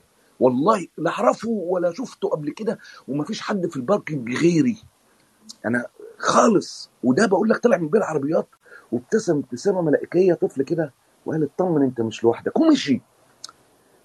مشي. ما ولا بص لي تاني. في مصر في مصر برضو قبل ما أخرج وأنا وأنا في الخروج لحظات الخروج دي كانت لحظات صعبة. صعبة جدا جدا جدا. أنت بتسيب كل حاجة وراك. ف ف ف ف فدخلت محل فودافون كنت بعمل حاجة فيه مش فاكر إيه هي. وأنا حاسس بظهري إن في حد باصص. أنا ببقى فاهم الناس أنت فاهم من كتر التعامل مع الناس. أيوه. تبقى يعني بتبقى عارف مين. فهو حاسس إن هو عايز يتكلم. أنا شايفه بظهري ما بصيتلوش. فلسه سلمت على الراجل اللي أنا بعمل في شغال في فودافون وماشي. فقال لي ثانية واحدة. إزيك يا أستاذ معتز؟ قلت له الحمد لله. قال لي انت انت فين؟ بهذه اللهجة يا دكتور بهذه اللهجة. قلت له أنا موجود. قال لي موجود يعني بتعمل إيه؟ بتعمل إيه مع يعني بتعمل إيه مع يعني إيه دورك في أيوه. دلوقتي يعني؟ يعني كان في ظل الانقلاب ده. قلت له أنا بحاول اكتب على تويتر وبحاول أقول. قال لي ده مش كفاية. اخرج. اخرج. والله يا دكتور زي ما بحكي لك كده وربنا شاهد في هذه الليلة المباركة. اخرج. كده. في وسط الناس الناس كلها سكتت في البتاع. قال لي اخرج. واتكلم قلت له في ما أنا بحاول كذا. قال لي اخرج فورا. أنا ضابط جيش. والله العظيم. قال لي انت مش عارف المجرمين دول بيعملوا إيه؟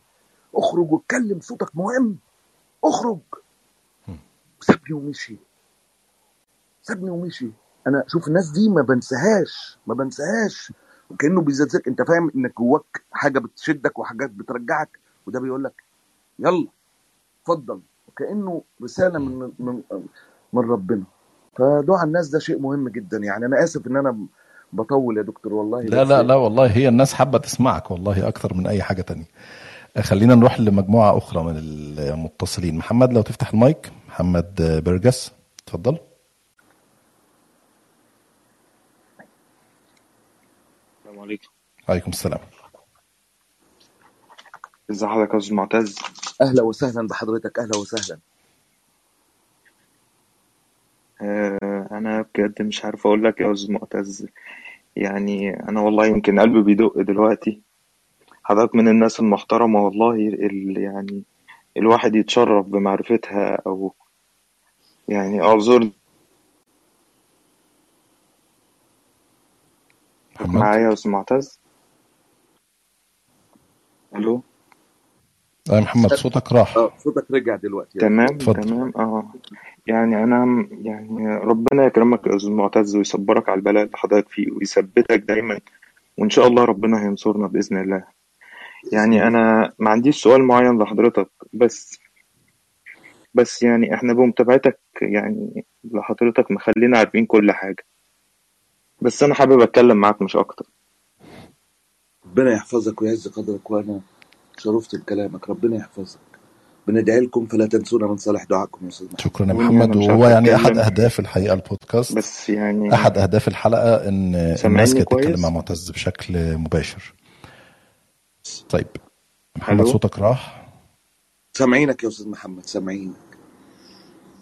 ألو؟ سامعك يا أستاذ محمد سامعك. تمام يا أستاذ معتز. والله يعني أنا حابب أتكلم أنا حابب بس أتكلم معاكم. يعني الواحد في مصر هنا من جو الكآبة اللي البلد بقت فيه الواحد تعب فعلا. عايزين عايزين نفكر نعمل أي حاجة نخرج من الوضع اللي إحنا فيه ده. طيب أنا بشكرك يا محمد جدا شكرا جزيلا. أستاذ محمد عظيم اتفضل افتح المايك. محمد عظيم موجود.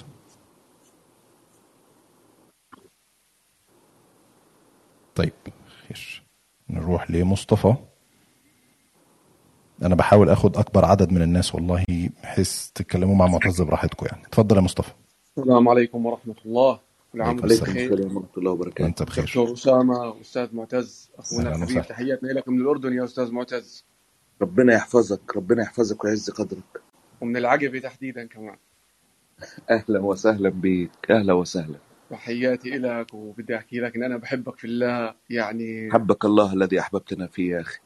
الله يرضى عليك. كلمتك اللي تعلمناها منك أنا أول مرة سمعتها منك كلمة الرجال يعرفون بالحق. وأنا من أول ما تابعتك يعني من سنين يمكن من 2015 أو 2016 ويعني أكاد لا لم أفوت حلقة لك واللي بتفوتني المباشر بحضرها ثاني يوم. وسافرنا أمريكا ورجعنا وما فوتنا حلقة لك بأي يوم. بدي أقول لك جزاك الله خير. وفي ميزان حسناتك. يا رب. وربنا يقويك إن شاء الله. واللي دائما مع الحق آه، ربنا بيكون معه. وبيبعت لك ناس وبيسر لك ناس. أنا إلي سؤال آه، أنت جاوبت بالحلقة ال- امبارح أو اللي قبليها آه، جاوبت نصه كان في بالي أسألك إياه اللي هو ليش ما جبت سيرة فلسطين؟ وأنت جاوبته. بس بدي أسألك الشق الثاني من السؤال.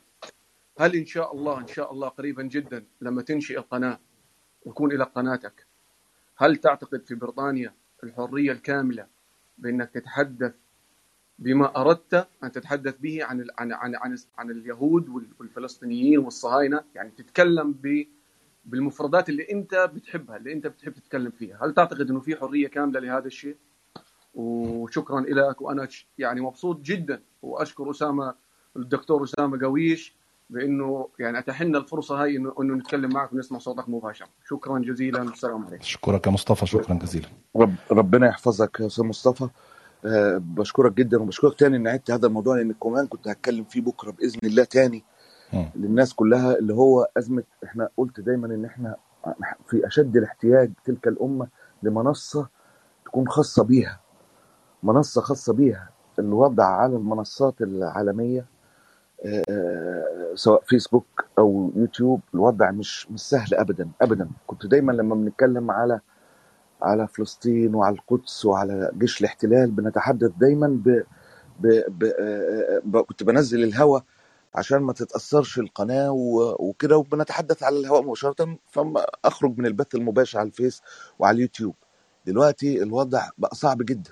ويمكن أنت شايف التضييق بشكل كبير جدا ومنصات كبيرة أغلقت. أنا عايز أقول لك إنه يعني يعني الشيخ أحمد ياسين مثلا post على إنستجرام بقاله سنة ونص قسما بالله تضييق غير طبيعي. إنستجرام كل يوم بينقص مش بيزيد. يعني يعني كل يوم عشان بوست واحد كتبت فيه استشهدت بمقولة الشيخ أحمد ياسين الله يرحمه ويتقبله من الشهداء. لما قال إن بتاع ده قالوا له لما سئل الشيخ قالوا له طب يعني عدم المقدرة وكده تتيح ال- إن أنت تعمل علاقات مع ال مع ال مع المغتصب أو مع جيش الاحتلال. قال لهم عدم القدرة على الزواج لا تبيح الزنا. ف بس جملة كده والله. يعني عايز أقول لك لحد دلوقتي انستجرام عندي تضييق بقولها قدام كل الناس. فيسبوك على الوصول. آه أنتوا لو فتحت دلوقتي صفحة الفيسبوك هتلاقي فيديوهات بفضل الله 2 مليون و4 مليون. بس هي ممكن تجيب أكتر من كده لأن عندي تقييد تقييد وصول بنسبة 70% عندي تضييق وصول واخد سترايك في اليوتيوب بقالي ثلاث شهور ما ما تفكش. فيعني القصة صعبة جدا. أما بالنسبة لبريطانيا فأعتقد إن ال- الأكثر خبرة والأكثر قدرة على الرد على السؤال هو دكتور أسامة أكتر مني. يعني هو عنده خبرة بهذا المجال مجال الحرية واصل لقد إيه؟ فين؟ يعني بص هو إحنا وأنا أنا كنت والله مستنيك تخلص عشان أعلق على الحتة دي. آه، إحنا إحنا هنا في بريطانيا مثلا قناة الحوار أنا شغال فيها. النهارده مثلا كان عندنا تغطية خاصة ومباشرة عن أحداث ال- القدس. آه، إحنا في هيئة منظمة للإعلام في بريطانيا اسمها الأوفكوم. الأوفكوم دي ليها معايير معينة. يعني مثلا مصطفى وهو بيتكلم قال موقفك من اليهود. إحنا ما عندناش مشكلة مع اليهود. يعني انت ما ينفعش تطلع على التلفزيون في لندن وتقول اليهود عايزين لا انت بتتكلم على الصهاينة بتتكلم على المحتل بتتكلم على قوانين دولية بتتكلم على آه، الدفاع عن النفس اللي الفلسطينيين بيعملوه. لكن مثلا ما ينفعش تطلع تقول مثلا مثلا يعني عملية طعن حصلت في فلسطين وهذه العملية البطولية لا في هنا معايير فيها مشاكل في التعامل مع حاجات زي كده. لكن عدوان على بدون قطع كلامك دكتور أسامة إحنا ما عندناش مشكلة في بريطانيا أو في أي حتة أصلا مع اليهود ولا مع أي حاجة مع أهل كتاب. إحنا مشكلتنا زي ما قلت تفضلت حضرتك مع المغتصب والمحتل. ده حقيقة بعيد عن أي حاجة طول الوقت. يعني فهي آه بالظبط. فهي بريطانيا آه. فيها سقف حريات عالي جدا في الإعلام لكن في نفس الوقت ليها معايير محددة لسقف الحرية ده. معايير ليها علاقة بالتحريض على القتل بالتعامل على أساس الجنس أو العرق أو مش عارف كذا.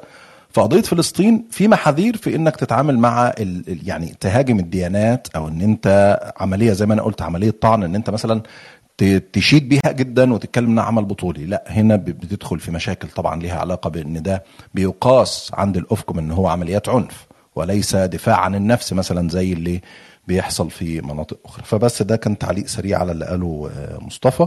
خلينا ناخد مداخلة أخرى من زين العابدين. اتفضل يا زين. استاذنكم لو بس اللي عليه الدور يفتح المايك سريعا ويقول سؤاله. زين. طيب شكرا يا زين. آه، إبراهيم اتفضل يا إبراهيم.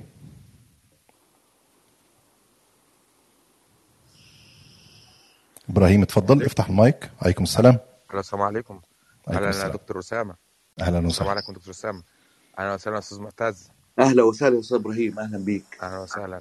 ربنا يحفظك يا أستاذ معتز ويخليك دايما صوت الحق في كل مكان ويصدع دايما بالحق ربنا يحفظك. فيه دايما يا رب. أنا عندي سؤال يا أستاذ معتز. هو اتفضل. من الممكن هو من الممكن يتم توحيد الصف الثوري بره مصر؟ عشان خاطر من غير توحيد الصف من غير توحيد الصف الثوري صعب جدا إن إحنا نسترد الثورة المصرية. صح. صحيح. صح كده؟ طيب صح. وكان عندي إيه، برضو حاجة في- عايز عايز أقولها لحضرتك برضو. إن. إن الشارع المصري دلوقتي وصل لأعلى مرحلة نضج سياسي. إحنا المفروض نستغل ده إزاي؟ يعني المفروض الناس اللي بط... الناس اللي زي حضرتك يستغلوا الموقف ده إزاي؟ عشان خاطر يبقى في صالح الثورة المصرية لأن الشارع وصل لمرحلة نضج سياسي عمره ما وصل لها من أول 2011 ممكن على مر تاريخه كمان يعني. صح. شكرا يا فندم. شكرا إبراهيم. شكرا جزيلا.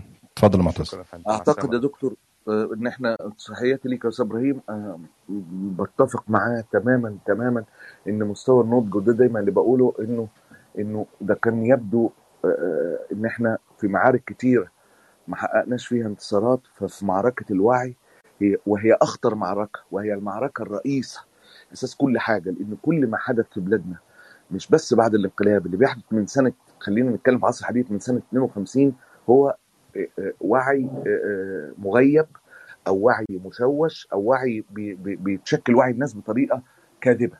النهارده شاء من شاء وابى من ابى مرحلة الوعي اللي وصل لها الشعب غير مسبوق حتى في أشد لحظات الثورة ارتفاعا. يعني إذا اعتبرتها سنة 2011 أو 2012 آه، ما كانتش بهذه بهذه الدرجة من الوعي الناس مش إحنا أنا بتكلم عن نفسي مش هتكلم على حد. شخصيا ما كناش متخيلين فاهمين المشهد بهذه القوة وبهذه القدرة وبهذا الوضوح. يعني عايز أقول لك أنا ما كنتش متخيل متخيل اطلاقا إن الجيش المصري يقوم بتلك المذابح. ما كنتش متخيل كنت بكذب نفسي في كل حاجة بتشهد تجد له مخرج لأنه مش ممكن. الواحد مش متخيل من كتر ال- الحاجات اللي اتراكمت إن إن هذا المشهد يحدث. مثلا على على سبيل المثال ول- وليس الحصر.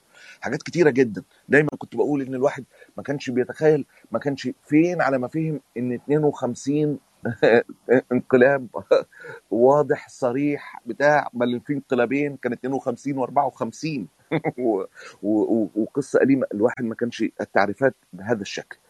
بالنسبة أرجع لتوحيد الصف الثوري ده قولا واحدا ده شيء مهم جدا جدا جدا. لكن المقصود بالصف الثوري اللي هو الصف الثوري اللي بجد. المشكلة والأزمة واللي للأسف حتى لحد دلوقتي مش الواحد مش عارف يتكلم فيها إن في أشياء تبدو إنها صف ثوري وليست صف ثوري. في حاجات يعني تضر ولا تنفع. وتبقى وأنت بيبقى عندك في حيرة الواحد بيلتزم الصمت إنه فعلا الكلام ليه أثر سلبي والصمت ليه أثر سلبي. آه، آه، لكن آه، أثر سلبي. لكن في النهاية أثر السلبي للصمت أهون من الكلام لأن الكلام هيكون مضر بصورة أكبر بتشتت آه، هتشتت الناس بصورة أكبر بكتير. ده تقديري وأتمنى إن أنا أكون في صحيح. توحيد الصف ده شيء مهم جدا جدا. لكن كمان شيء مهم وفي غاية الأهمية وهي القيادة. وهي القيادة. دي دي شيء هو الأساس. كل فرعون ربنا سن سنة الأرض على كده. لازم يكون ليه موسى. مع الفارق طبعا. سيدنا موسى عليه السلام يعني دايما إنه رمز الباطل لازم يكون فيه رمز يقف للحق. في في رموز بتقف تبدو انها دلوقتي ده ماسك مثلا حاجة كذا وبتاع كذا بدون توضيح وحاجة. لكنه ضعيف جدا ما ينفعش يكون هو آه، اللي اللي يقود هذه المرحلة. ربك بيقيد وبيقلب الأرض ليجلس كل رجل في مكانه الصحيح. وده شيء مهم جدا جدا. وبيحدث بتدبير الله مش بتدبير أي حد تاني. تمام. يعني أنا متفق معاك جدا في قصة إنه مش كل اللي ظاهر هو صف ثوري. ويمكن يعني إحنا في تفاصيل كتير مش قادرين إن إحنا نتكلم فيها. لكن أنا أنا كل اللي بقوله للناس دايما ما تصنعوش أصنام يا جماعة وتعبدوها. يعني ما تعملش صنم وتتخيل إن الصنم ده منزه عن الخطأ لأن هو تويتاته سقفها عالي قوي. أو لأن هو راجل مش عارف بيطلع يتكلم ويقول لك يا جماعة بس أوزنوا الناس بموازينها. يعني اقروا عن الناس. اعرفوا الناس دول كانوا إيه وبقوا إيه وعملوا إيه وكانوا فين وقت كذا وعملوا إيه وقت كذا. وابعدوا دايما والله مش وصاية بس هي نصيحة يعني ابعدوا دايما عن مثيري البلبلة في المواعيد الهامة. يعني أضرب مثال معرفش معتز يوافقني ولا لا. تسلم تسلم اللي تلاقوه تسلم دايما. الجملة اللي أنت نحتها دي يا دكتور في والله 25 يناير في 3 7 في 14 8 في المواعيد المهمة دايما بيصنعوا خناقات مفتعلة ابعدوا عن الناس دول. بس عشان ما اطولش يعني. أو أو أو أو أضيف جملة لو سمحت لي يا دكتور أسامة. كمان ليست كل دعوة تلاقي الناس بعتك يقول لك أنت ليه ما بتستنيش الدعوة؟ آه عايز بالظبط. تضرب نفسك بخنجر تقول له مش قادر تتكلم مش قادر خايف ترد عليه لأنك مش عارف أصلا الحساب ده وضعه إيه وهو عايز ياخد منك رد بأي شكل عشان يستخدمه بأي طريقة. بالظبط. فاهمني حضرتك؟ فأنت تبقى مش عارف صامت يا عمي ده دي الدعوة دي دي دي, دي, مضروبة في صدرنا مش في صدر أي حد تاني. هذه الدعوة ظالمة لينا إحنا. مش ظالمة لحد تاني. يا جماعة ده زي ما بيقول لك آه، دلوقتي أستاذ آه، آه، اسمه أستاذ إبراهيم اللي كان بيتكلم. آخر إبراهيم آه. أيوه أستاذ إبراهيم. فبيقول لك الأرض دلوقتي وصلت لمستوى وعي رائع جدا. تمام. لكن لحظة النضج يمكن مش دلوقتي. فأنت فيطلع حد يستبق مرحلة النضج عشان ما يخليش الثمرة تنضج ويصيب الناس باليأس. ويصيب الناس باليأس. يعني عايز عايز أقول لك في مشاهد كتيرة يعني مش... الواحد والله ما عارف الواحد جواه ح- حاجات كتيره عايز يحكيها مش عارف يحكيها. وقعد مع أصحابها شخصيا شخصيا واتكلم. يعني آه، هقول آه، والله ما عارف يا دكتور خلينا ساكتين أحسن. هيجي هيجي يوم وهنتكلم لأن الحقيقة في كلام كتير فعلا يتقال عن أشخاص وعن مواقف وعن دعوات زي كده كتير.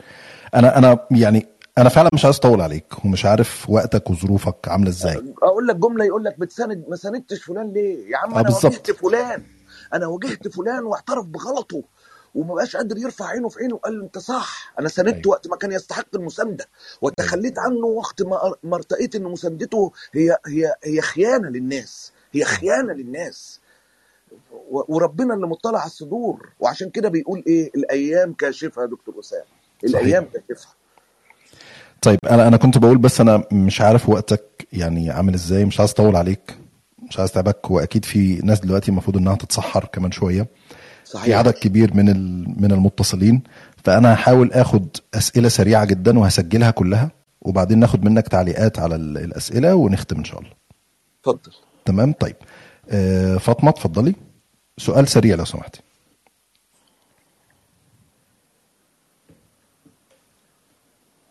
فاطمة لو تفتحي المايك بعد إذنك.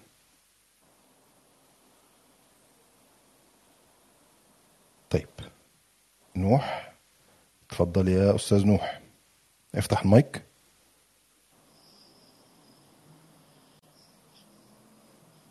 طيب فقدنا نوح. أستاذ أحمد اتفضل أحمد. السلام عليكم ورحمة الله وبركاته. عليكم السلام ورحمة الله وبركاته. أنا مبسوط جدا جدا جدا جدا جدا إن أنا بسمع حضراتكم. أنا أنا بس مش شايفك. أنت أنت رحت أنت نوح ولا أحمد؟ لأن أنا مش عارف. الصورة مش ظاهرة قدامي.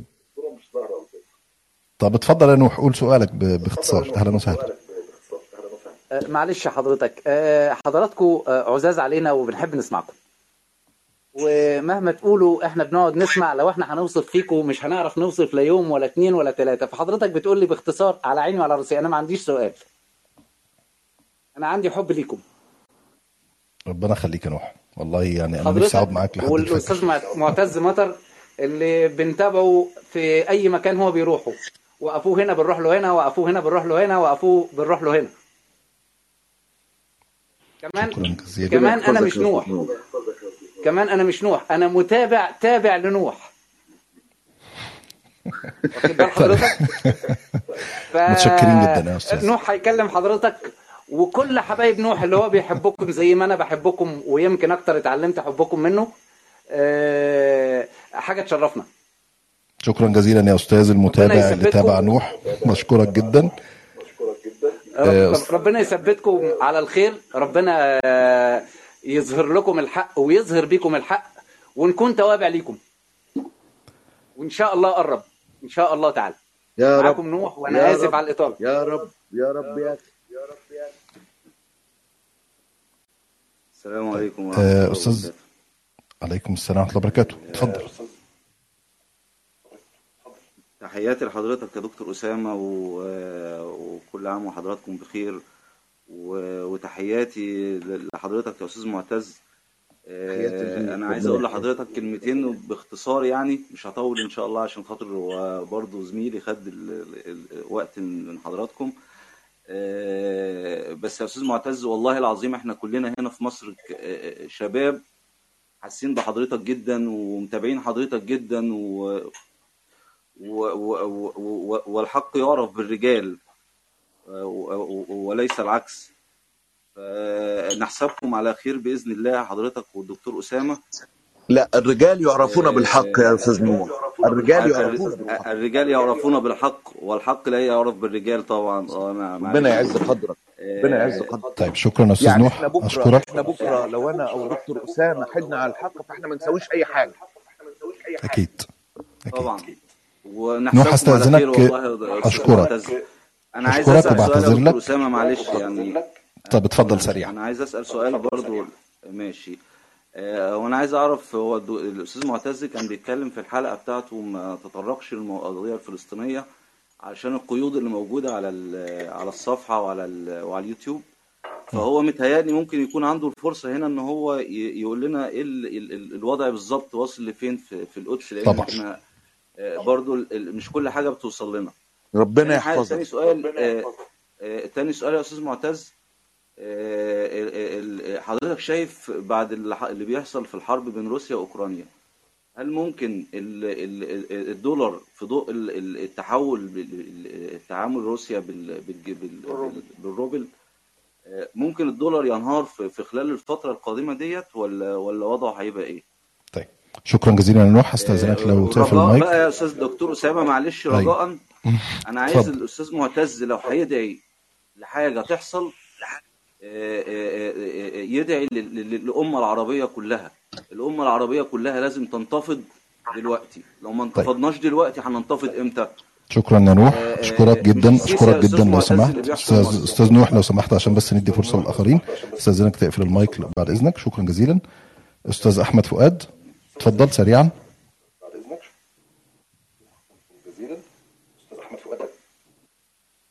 أحمد افتح المايك لو سمحت.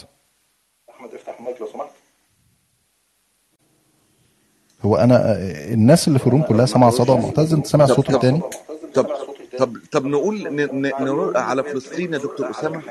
طيب اتفضل يا معتز.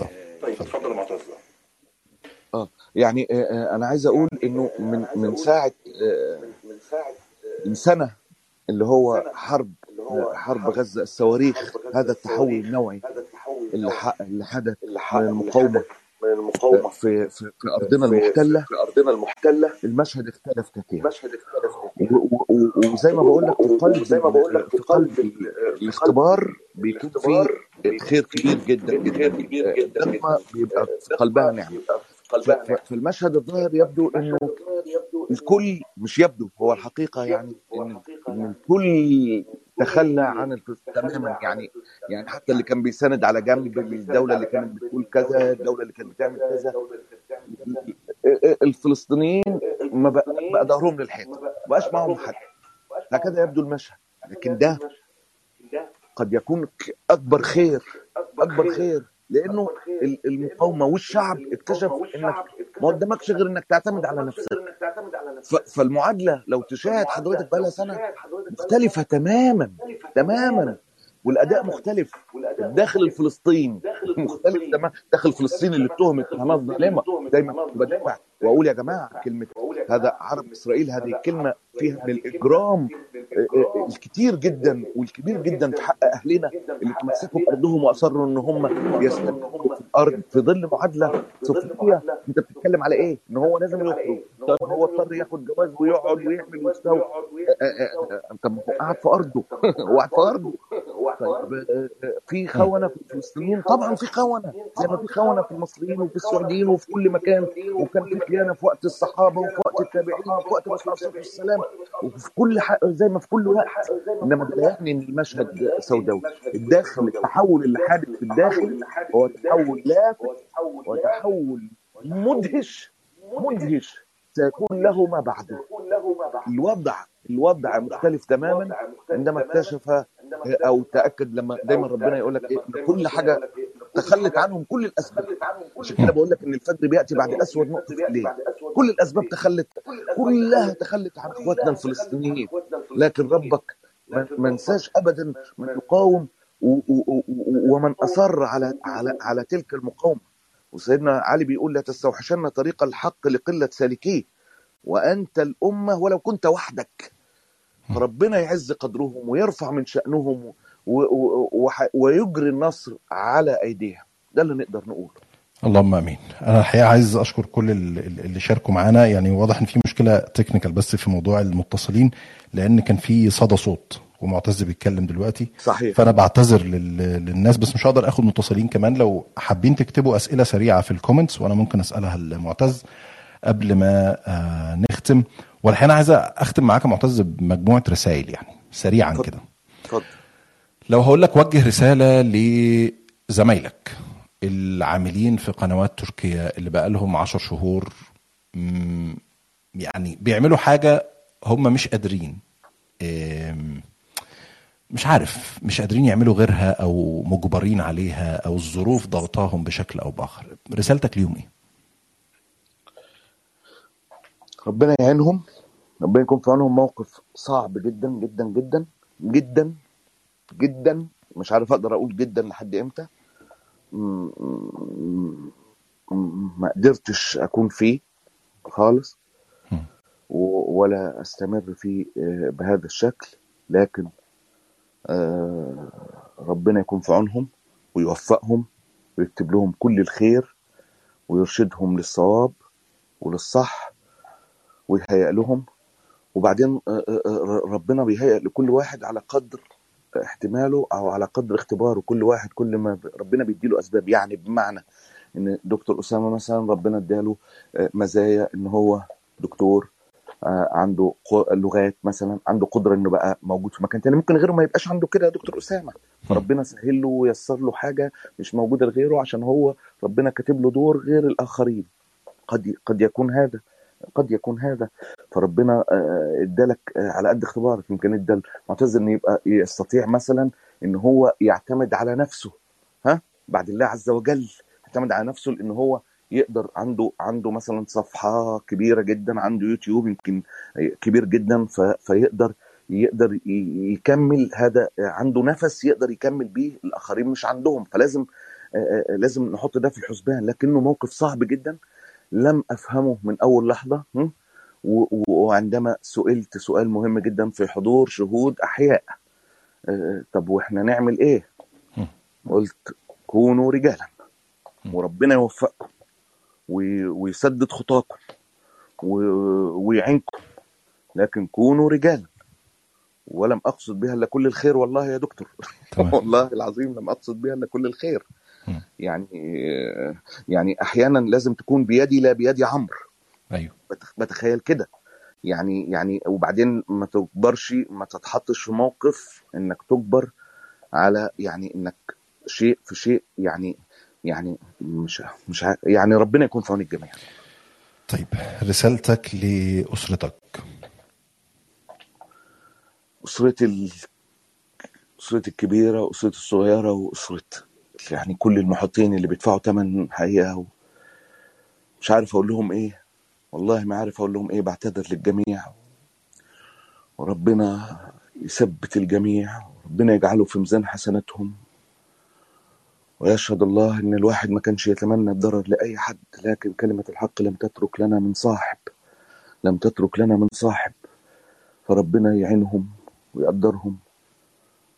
وأنا مش بس أسرتي الصغيرة بتكلم الاسرة الكبيرة والناس. في ناس كتيرة غير أسرتك كمان اتضروا. كنت الواحد يشوف يقرأ يقول وإحنا طمعنا ونزلنا واتقبض علينا. طب يعني أنا أعمل إيه طيب؟ أعمل إيه مع نظام مجرم؟ أعمل إيه؟ طب ما هو أنت ما هو أنت ربنا مش هيجيب لك خلاص إلا من انك تتحرك. يعني وهتيجي الخلاص إزاي؟ وال- والحركة ليها تمن. زي ما الصمت ليه تمن. ومحدش عايز والحرية سلعة غالية. وليها تمن وربنا كتب الأقدار ربنا اللي حطنا في تلك الأقدار ربنا يعيننا عليها. آمين. حقيقة ربنا يعينه. وبدعو وب- تاني بطلب منكم لألف مرة خصوصا أخويا معاذ تدعوا له. تدعوا لأهله واولاده تدعوا لكل الناس كل الناس. ربنا يعين. حقيقة يعني الواحد أوقات بيتحرج يتكلم عن اسرته في ظل كمان أسر يعني ما أسرة أسرة زي أسرة أيمن هدهود. الله يرحمه. يعني تقول تقول لها أسرة زي أسرة عازم حسني ولا أسرة صفوان ثابت ولا ولا اسره ولا أسرة أقول لك إيه؟ ولا أسرة بدرية اللي خدت بالبيادة العسكرية فطلعت قعدت تعمل تاني. فاهم أنت إزاي؟ يعني الظلم طال الجميع. ربنا يزيح الغمة. طيب آه، رسالتك لصناع مسلسل اختيار ثلاثة أشكركم. أشكركم من كل قلبي. والله والغباء جند من جنود الله. أنا مش بقولها دعابة ولا بسخر. والله بشكركم بشكركم. أنتوا أنتوا عملتوا يعني انت لو انت لو انت لو ليك حد مدسوس جواهم مش هيعمل اللي عملوه. أشكركم إنكم أجبرتوا المجرم المجرم إنه يتبرى من الحكاية وبقى يقول لك ياسر جلال قال للمرسي. بقى, بقى مش قادر. أشكركم. أشكركم والله على على على إنكم بإيديكم وب- وبملايينكم اللي هي من دمنا بتذيعوا الحقيقة للناس مهما كبرتم ومهما كبر أتباعكم. فبشكركم حقيقة على هذا المسلسل وأنا صادق حقيقة. بشكركم على المشاهد حتى القنوات يا دكتور أسامة اللي بتحاول تاخد موقف شوف التقارير اللي بتطلعها في حالة اندهاش ما حصلتش في التاريخ. ما حصلتش في التاريخ إن هذا المشهد إن واحد كمان مجرم يعني مش بس أنت عارف أنت لو السيسي ده آه، آه، فعلا صالح وبيعمل فيلم وهو عايش على عينه كان هيبقى مسخرة العالم. يعني ما ما بتحصلش كده. يعني ما فيش أيوه. هتلر ما عملش فيلم وهو عايش عن إنجازاته وإن هو كان هيفتح العالم وإن هو كان عايز ألمانيا العظمى ولا بتاع ولا قصة ولا ولا أي حد. مبارك 30 سنة ما طلعش الا بقفاه لأنه عارف إنه كمان مع شعب جبار. شعب لما يمسك حد سخرية لا يتركه إلا آه، فاهم؟ خلصان بالضربة القاضية. كان كان عنده ذكاء. ما طلعش من الحكاية دي. فبالك بقى أنت مش بس أنت مش مش صالح. زي ما بنتك بتقول لك يا بابا صوام قوام. لا أنت مجرم. وإيديك بدم الناس. وظالم. ومتجبر في الأرض. ومريض. فربنا خلى فضيحتك على كل لسان. بشكر بشكر صناع الاختيار يا دكتور. طيب والشعب المصري رسالتك تقول له إيه؟ أما آن لهذا الوضع أن ينتهي. أما آن مش كفاية مش كفاية كده. يعني ماذا تبقى؟ ماذا تبقى؟ ضحيتوا بالحق والحرية والعدل في سبيل إن إحنا نعيش في سبيل إن إحنا ما نبقاش زي سوريا والوراق. الوراق تحية لأهل الوراق والله العظيم ألف تحية لأهل الوراق والعراق وليبيا. وزي بتاع. ولا إيه ولا ولا ولا ولا حرية وعدل ولا كرامة. نلنا ولا أكل وأمن آه، حصلنا. فماذا بعد؟ هذا الشعب سيثبت يوما قريبا بإذن الله أنه لن لم ولن يموت. وإنه أكبر وأجمل وأحلى مما تخيلوا إن هم حطوه فيه. ال- ال- الرسالة الأخيرة هي يمكن تبقى غريبة شوية إن مذيع يسأل ضيفه إنه يوجه رسالة زي دي. بس أنا فعلا عايزك توجه رسالة لمعتز مطر. تقول له إيه؟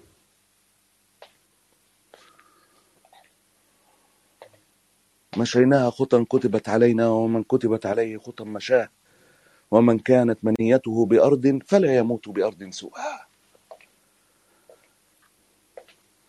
بس كده. هقول له إيه؟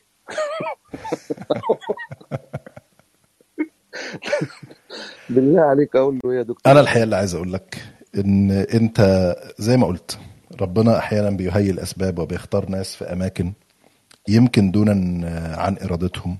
يمكن ربنا بيبقى مختار إن هم يكونوا في المكان ده لحكمة. يمكن يعرفوها في الدنيا يمكن يعرفوها في الآخرة.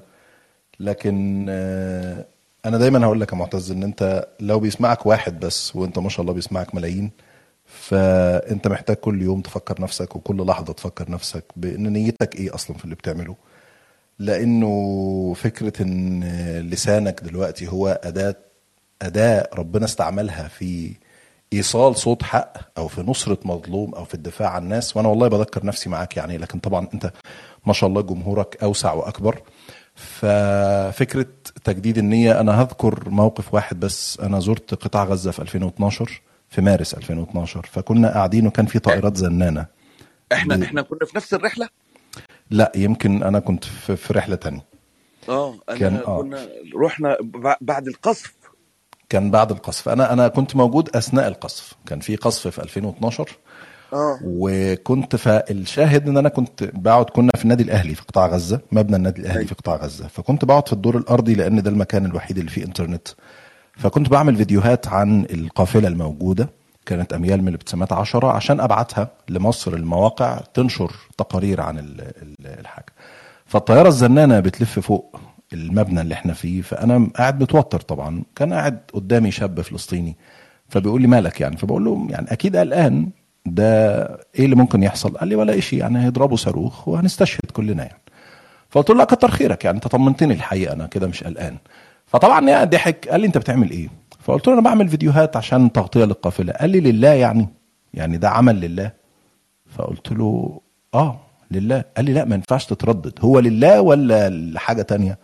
قلت له لا لله. قال لي طب خلاص خد نية إن هو لله عشان لو نزل الصاروخ دلوقتي فأنت تقابل بيه ربنا. فأنا والله الرسالة اللي ليك يا معتز إن أنت دايما خلي كل كلمة بتقولها. خالصه لوجه ربنا ويعني هدفك فيها نصرة المظلومين. ربنا يتقبل منك عملك وجهدك ووقتك ويفك كرب إخواتك وأسرتك ويحفظك من شرور هذا النظام ال- المجرم اللي بيستهدف أي حد زي معتز مطر ونفسه يخرس أي صوت زي معتز مطر. ف يعني دي بس الرسالة اللي عايز أختم بيها معاك وحابب أشكرك والله إن أنت نورتني وشرفتني العفو لا شكر على شيء. والله أنا اللي أنا اللي بشرف وأنا بقولها من قلبي إن أنا أكون متواجد مع حضرتك ومع حد محترم وذو تأثير وله حضور انت أنت سيكتب التاريخ أكبر أو أقوى مش بس أكبر أكبر وأقوى آه، آه، تسريبات في تاريخ السياسة يعني في مستوى كبير جدا كان بطلها دكتور أسامة جويش. أنا ما جاليش إلا تسريب واحد. قعدت أقطع فيه أسبوع. فيعني وحقيقة وخدت هذه المسيرة ودفعت ثمن كبير. أنا عايز أقول لك إنه على ذكر ال- المشهد اللي هو ال- اللي بنعيشه مواجهات كتيرة دكتور أسامة ممكن تبقى فاهم مع ناس تألمت كتير من حواليك وقريبة جدا. تقول لك حرام وكفاية. وألم وكده. والله العظيم كان دايما لما نصل لجملة أولسنا على الحق؟ ف... ف... فيبكوا. رد أو ردي. ألسنا على الحق. ألسنا على الحق. فما يعرفش يرد أو ما تعرفش ترد. يعني يعني يعني طب يعني ألا يعني ألسنا على الحق. يعني بس هي دي. الواحد بيراجع نفسه. الخوف اللي بيراجع حسابه إنه ما تكونش في جانب الحق. إنما مش ممكن الجانب ده يكون الحق. الجانب التاني ده مش ممكن يكون الحق يا دكتور أسامة. مش ممكن يكون الحق. مش ممكن يكون الظلم. مش ممكن تغير اسم واحد واسمه محمود السيسي تخليه محمود عبد الغني ولا محمود عبد المغني عشان ما يكونش مش ممكن ده يكون الحق. مش ممكن أيمن هدود اللي قتلتوه لسه هو من ده, ده مساعد محمد أنور السادات ال- الوسيط بين النظام المجرم والمجتمع الدولي لتبييض صورته عشان يخرج المعتقلين تقتلوه تقعدوا 40 يوم. سألت سؤالين قلت لهم يا جماعة سيبكم من كل اللي حد سؤالين بيان النيابة. اتأخر ليه 40 يوم لما النيابة ذكرت في بيانها إنه مات في 5 مارس. أيوه. طلعتوه ليه بعد 40 يوم. جاوبوني. واخفتوه ليه عن أهله لما هو كان مريض وراجل مجرم. ما كنتوش عايزين أهله تشوفه. ولما راح يدفن رفضتوا ليه إن هم يصوروه؟ يا مجرمين. يا مج... فين فين إيمان البحر درويش سيبك من بقى. الواحد من كتر سلسال الظلم الظلم في الرضوة. فين الناس ده فين فين دكتور مصطفى النجار؟ تخيل أنت مرات مصطفى النجار وعياله. يا دكتور أسامة أيوة. وتخيل أنت يعني حتى حتى مش عارف أقول إيه يعني حتى كلمة إنه مات قد تكون فيها راحة. عزوا بيها وضنوا بيها عليهم. حسبي الله ونعم الوكيل. ألسنا على الحق. هي دي اللي لازم نراجع بيها نفسينا والنية كما أسلفت. ربنا يحفظك وتحية ليك ولكل اللي بيسمعونا. أشكرك جدا الإعلامي المصري الكبير معتز مطر. نورتني وشرفتني. حابب أشكر كل اللي شاركونا في حلقة النهارده من بودكاست آخر كلام وبدعو الجميع طبعا لعمل subscribe لل podcast عشان يوصلكم الإشعارات للضيوف اللي بنستضيفها والحلقات اللي بنعملها كل أسبوع. في بودكاست تاني لهواة اللغة الإنجليزية بيكون كل يوم ثلاث الساعة 9 بتوقيت لندن يعني تقريبا 10 بتوقيت القاهرة اسمه Untold Stories برضو أنا بقدمه فاللي يحب إنه يشارك في بودكاست باللغة الإنجليزية هيكون موجود كل يوم ثلاث إن شاء الله. مرة تانية بشكر الصديق العزيز والاعلام الكبير معتز مطر وبشكر حضراتكم وتصبحون على ألف خير. السلام عليكم. عليكم السلام.